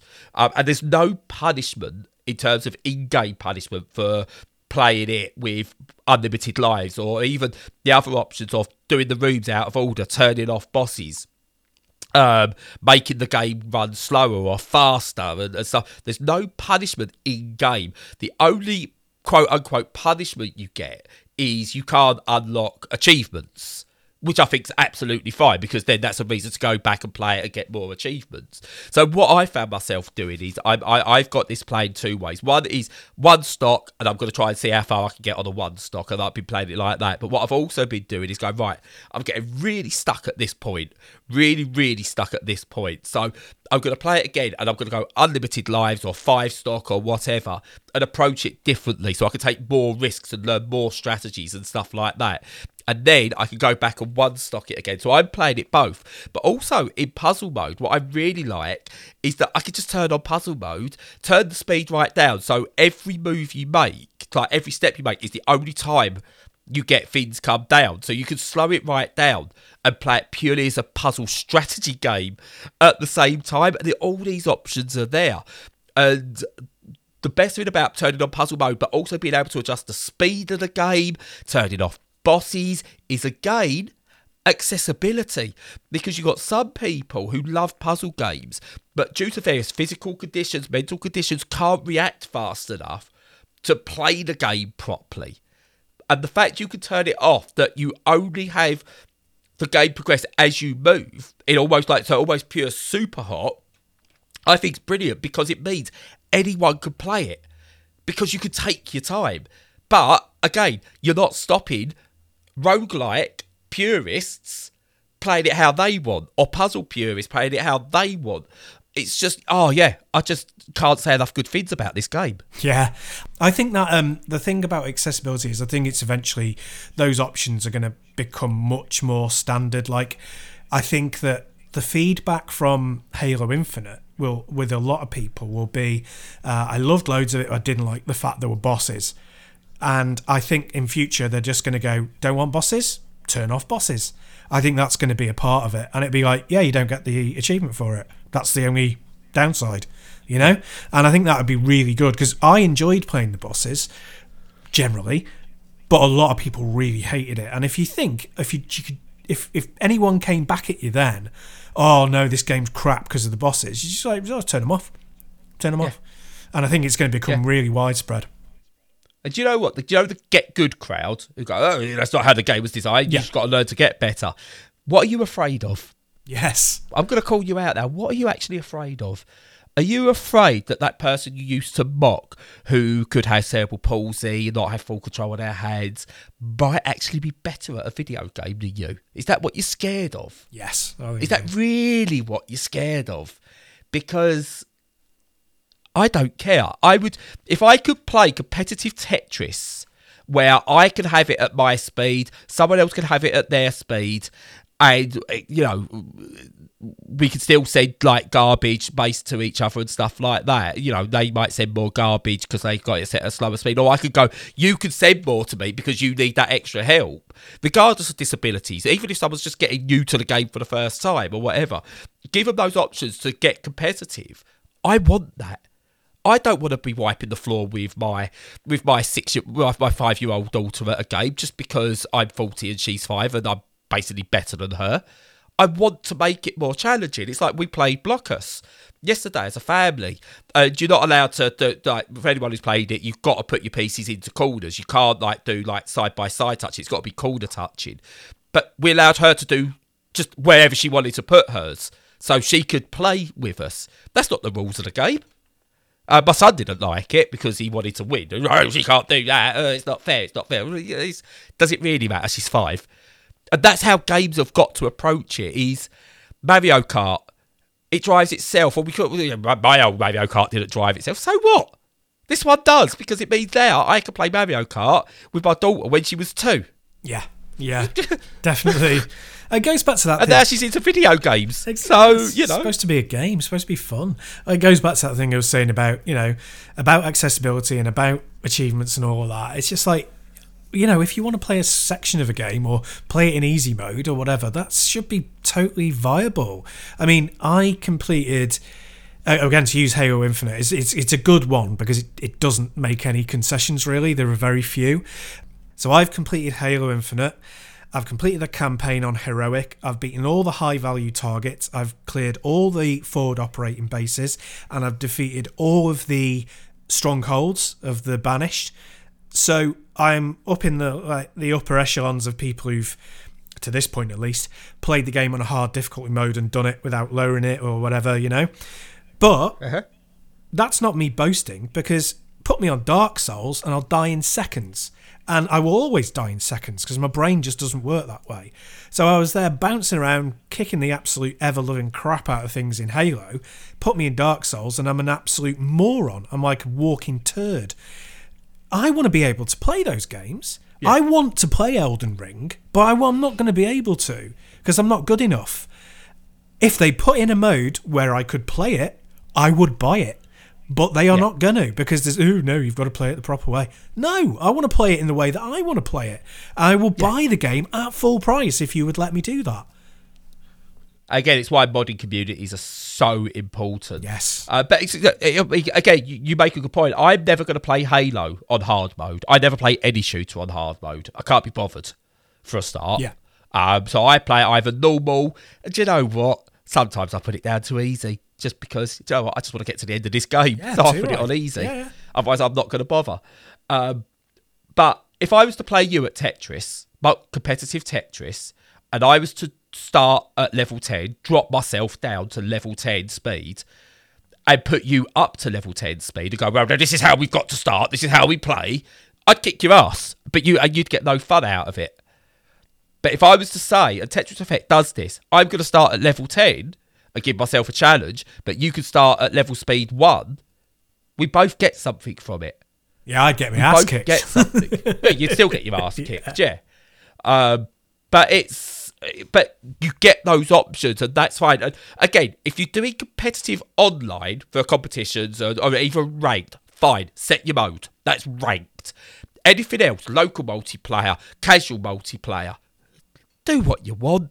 Just do what the hell you want. Yeah. And what I what I really, really like is Shovel Knight allows this as well. And it's got a two-player mode that I've not even touched yet. Yeah. So, yeah. you know.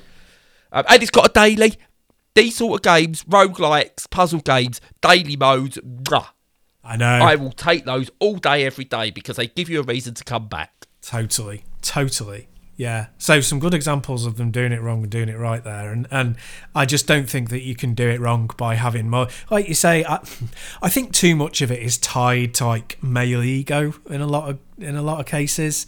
You know, yeah. it's like it's always men that you hear talking about this. It's always men gatekeeping Dark Souls type games. And it's just like, shut up. Just yeah. shut up. Look.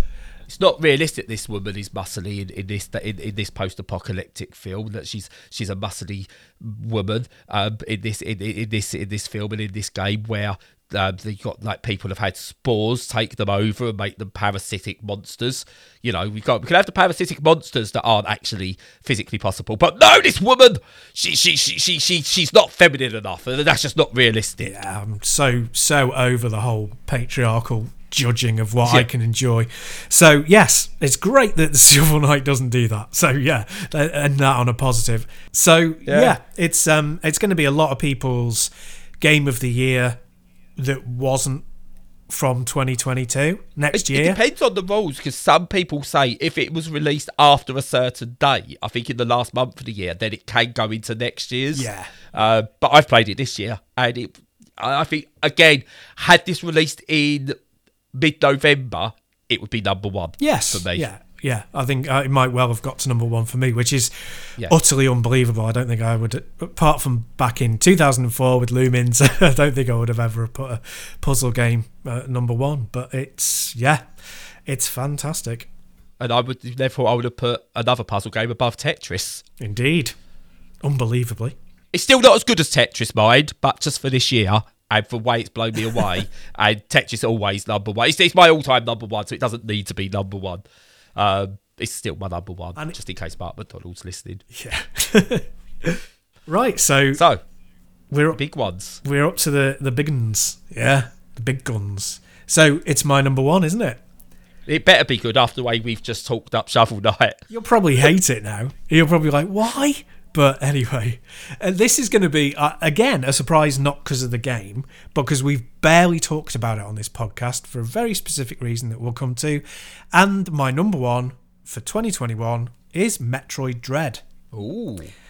Now, the reason we haven't talked about it much is because, unfortunately, poor Brad's eyes happened, the bad stuff, at the time it was released, and since then you've not really been able to play it, have you? No, and then other stuff. Once I've got back into games, other stuff came out that, I mean, it's sat there now on my system, and I keep going, oh, I'll give that a go, but oh, I'll play this instead. Yeah, and it's it's not a game that is particularly easy on the eyes if your eyes cause you trouble.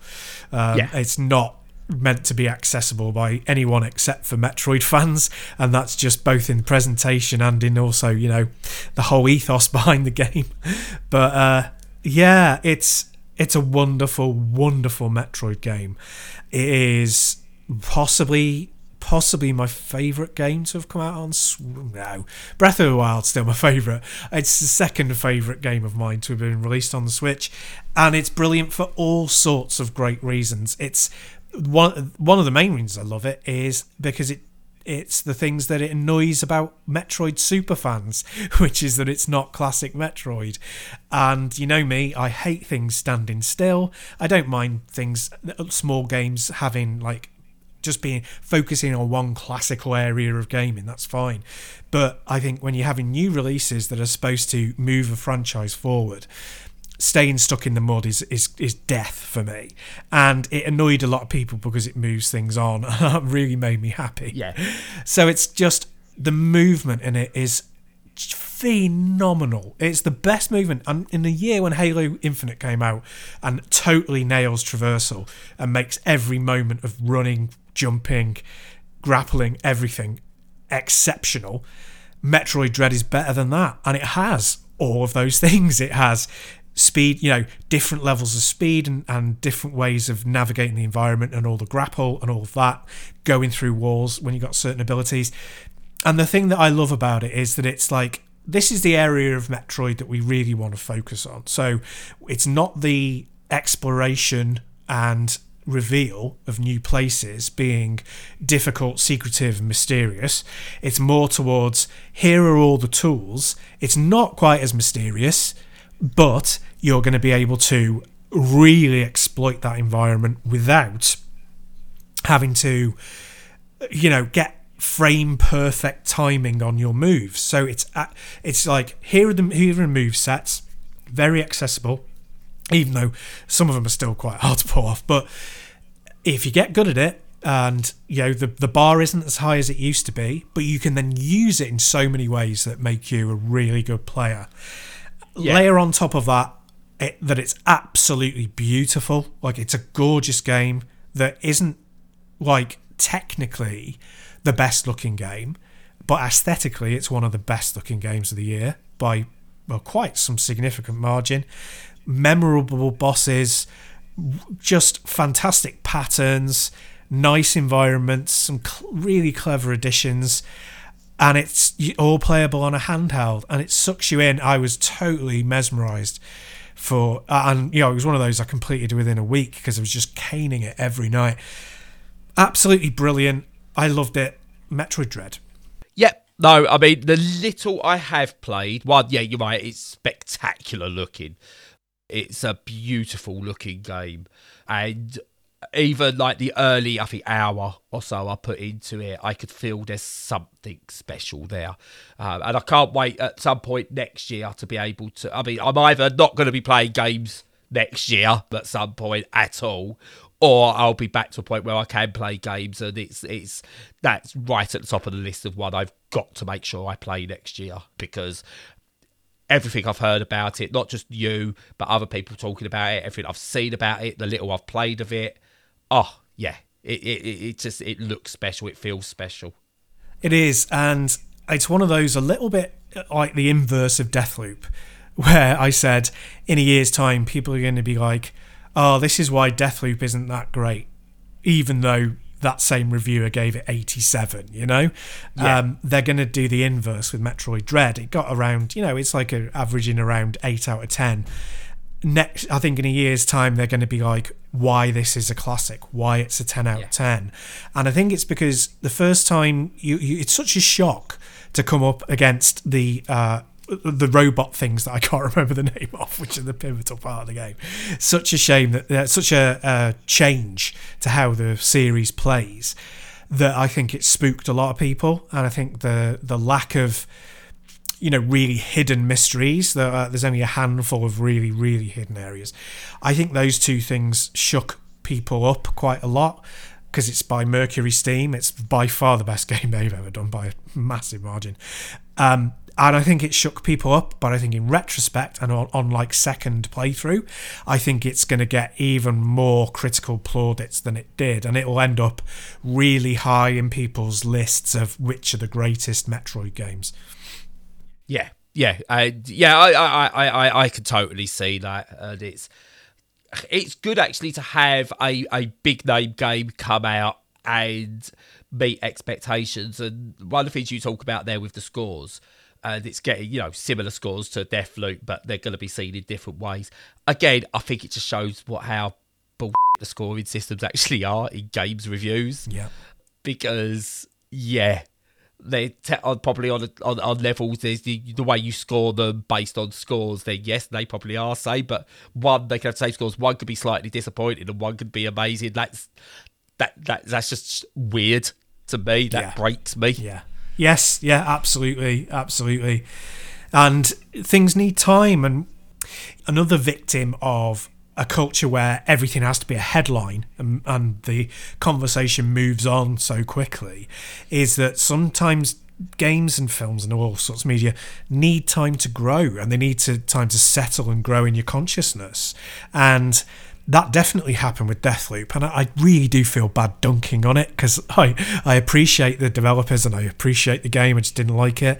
But, it, you know, that diminished and diminished in the time that I played it, and I put twelve hours into that game, let's not forget.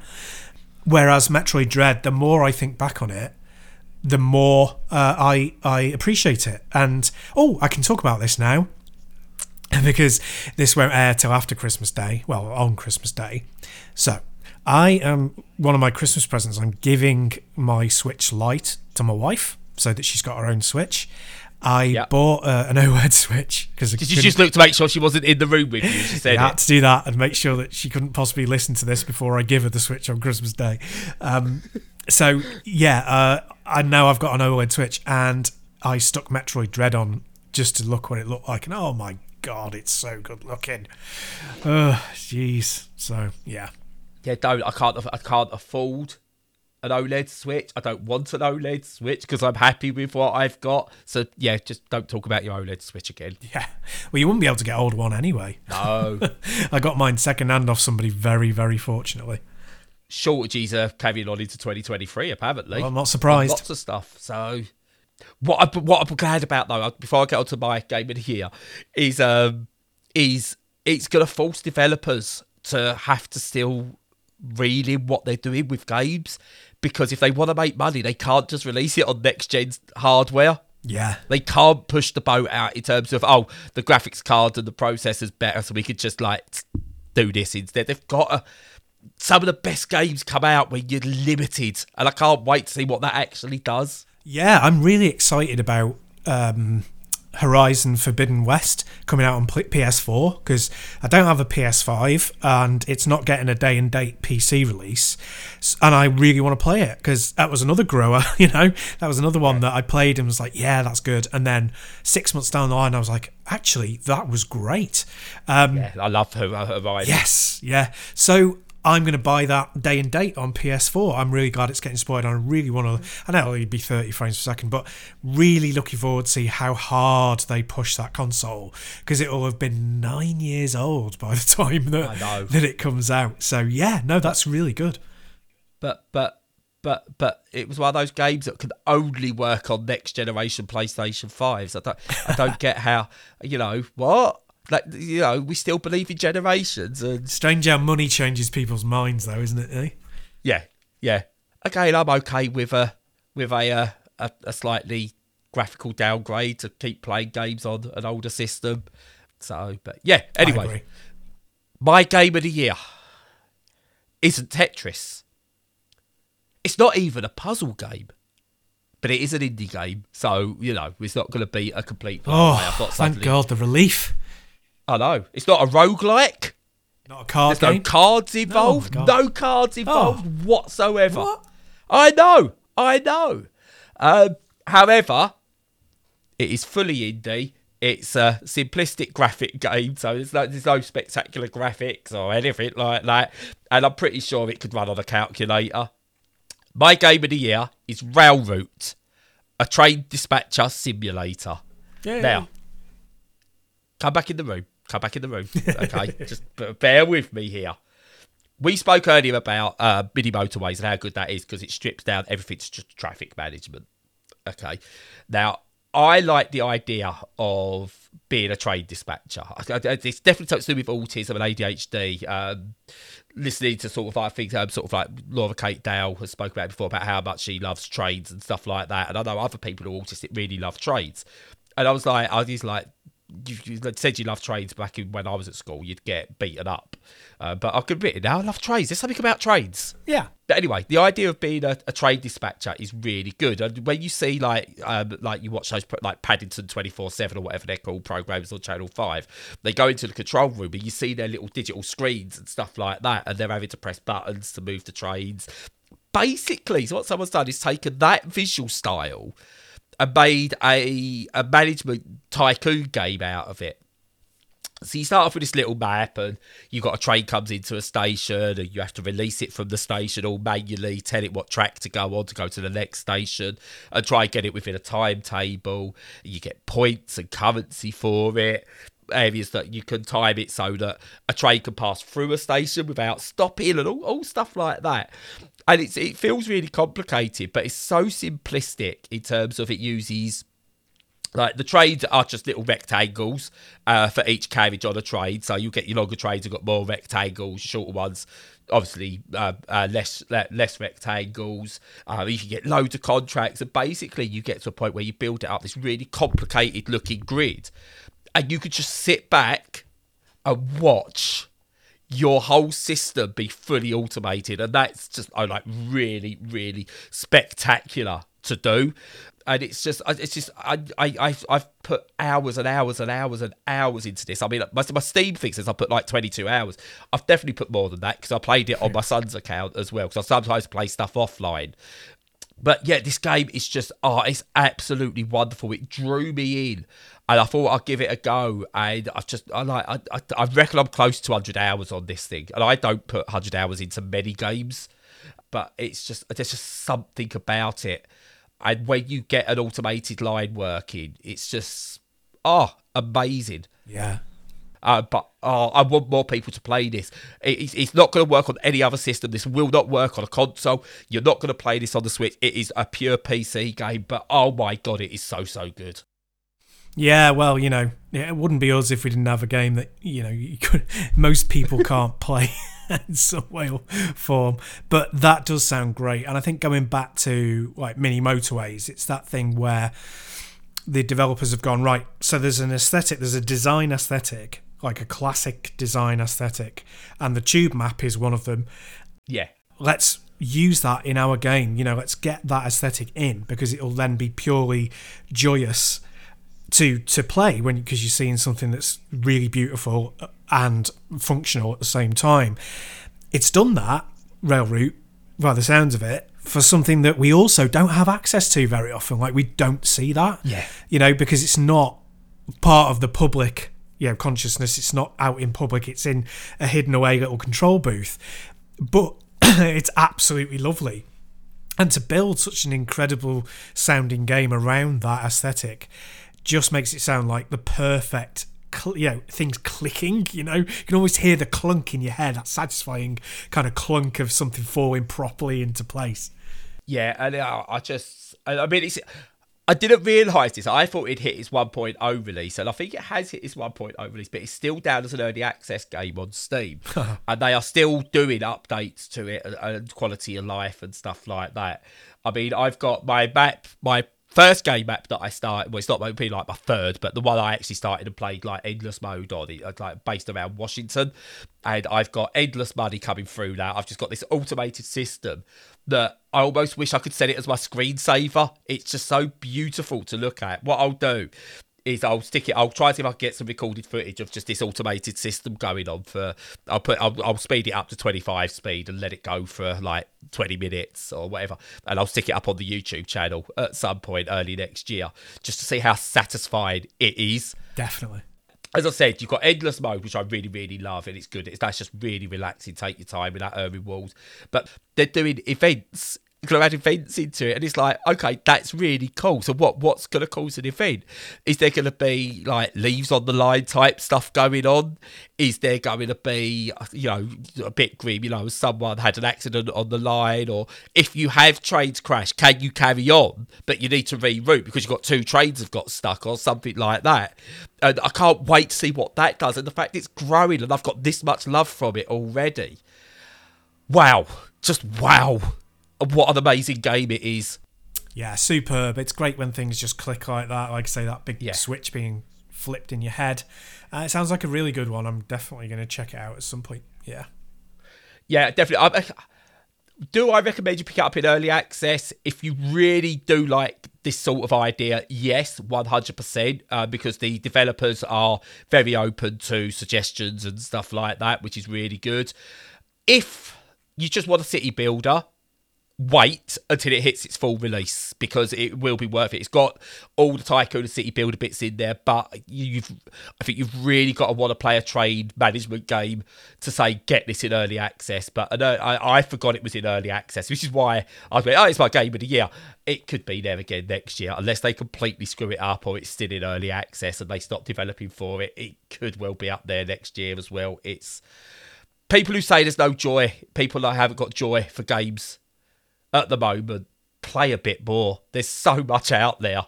Just listen to the way Stu talks about Metroid Dread and Lone Echo two and stuff like that, and the way we both spoke about um, Shovel Knight, and my love for a game about train management. Is there's joy in games. There really is. And it, it, we're hitting another end of year where uncertainty has reared its ugly head. Lose yourself. Lose yourself for hundreds of hours in these games because... what else have we got? Absolutely. And going back to that thing about not feeling guilty about, you know, taking pleasure in things or enjoying them for a short time and letting them go and coming back to them. However you engage with it all, just do it. Just, you know, do it the way that you want. And it's been a great year for, you know, it's not been a great year for triple A games. It's been a very poor year for them because COVID has affected systems more than it has affected individuals when it comes to producing games. So it's been a great time to shine for the indie devs. And they really have. And there's just pluck the ones you like from our list. Even though it's Christmas and a lot of people won't have a lot of money, some of these are effectively free. Some of them, most of them, cost less than a tenner. You know, treat yourself, fall into it, immerse yourself, and give yourself a Christmas treat. Yeah, I'll say what I will add. This is eleven thirty-nine on Steam. That's working out. It's working out about ten p an hour at the moment for me. Soon, it's soon I'm going to play enough hours that it'll be paying me. Yes. Yeah, God, yeah, yeah. Um, it's it's one of those games. It literally pays for itself. Yeah. Uh, because now when I go to a train station, when we're allowed, again, to do stuff like that, and someone goes, oh, trains are delayed, I'll go, oh, actually, I think you'll find this is why it happens. Uh-huh. I can fix it. Let me in the control room. That that how it works? That's how it works, yeah. Is there a dispatcher in the house? Yeah, can you imagine? You run forward with your little bag. I've with, done it! Yeah. I've played Railroute! Um, no, it's, it's it's really good, and I, I, I hope it does gangbusters for the developers because they're a nice bunch as well, it seems. And it's different. It's just nice to play a different game that's not something you usually would promote. I can't, you know, I hope it's in a different game of the year list right at the top, but I don't imagine it is because I don't think it will get as much attention as it deserves. So, yeah, here's your attention. You can put. Excellent. Tell you what, right? You can put this on your quote. Railroute is the mental health gaming game of the year twenty twenty-one. There you go. Cool. Sorry, it superseded Metroid Dread, Stu. Okay, I can live with that.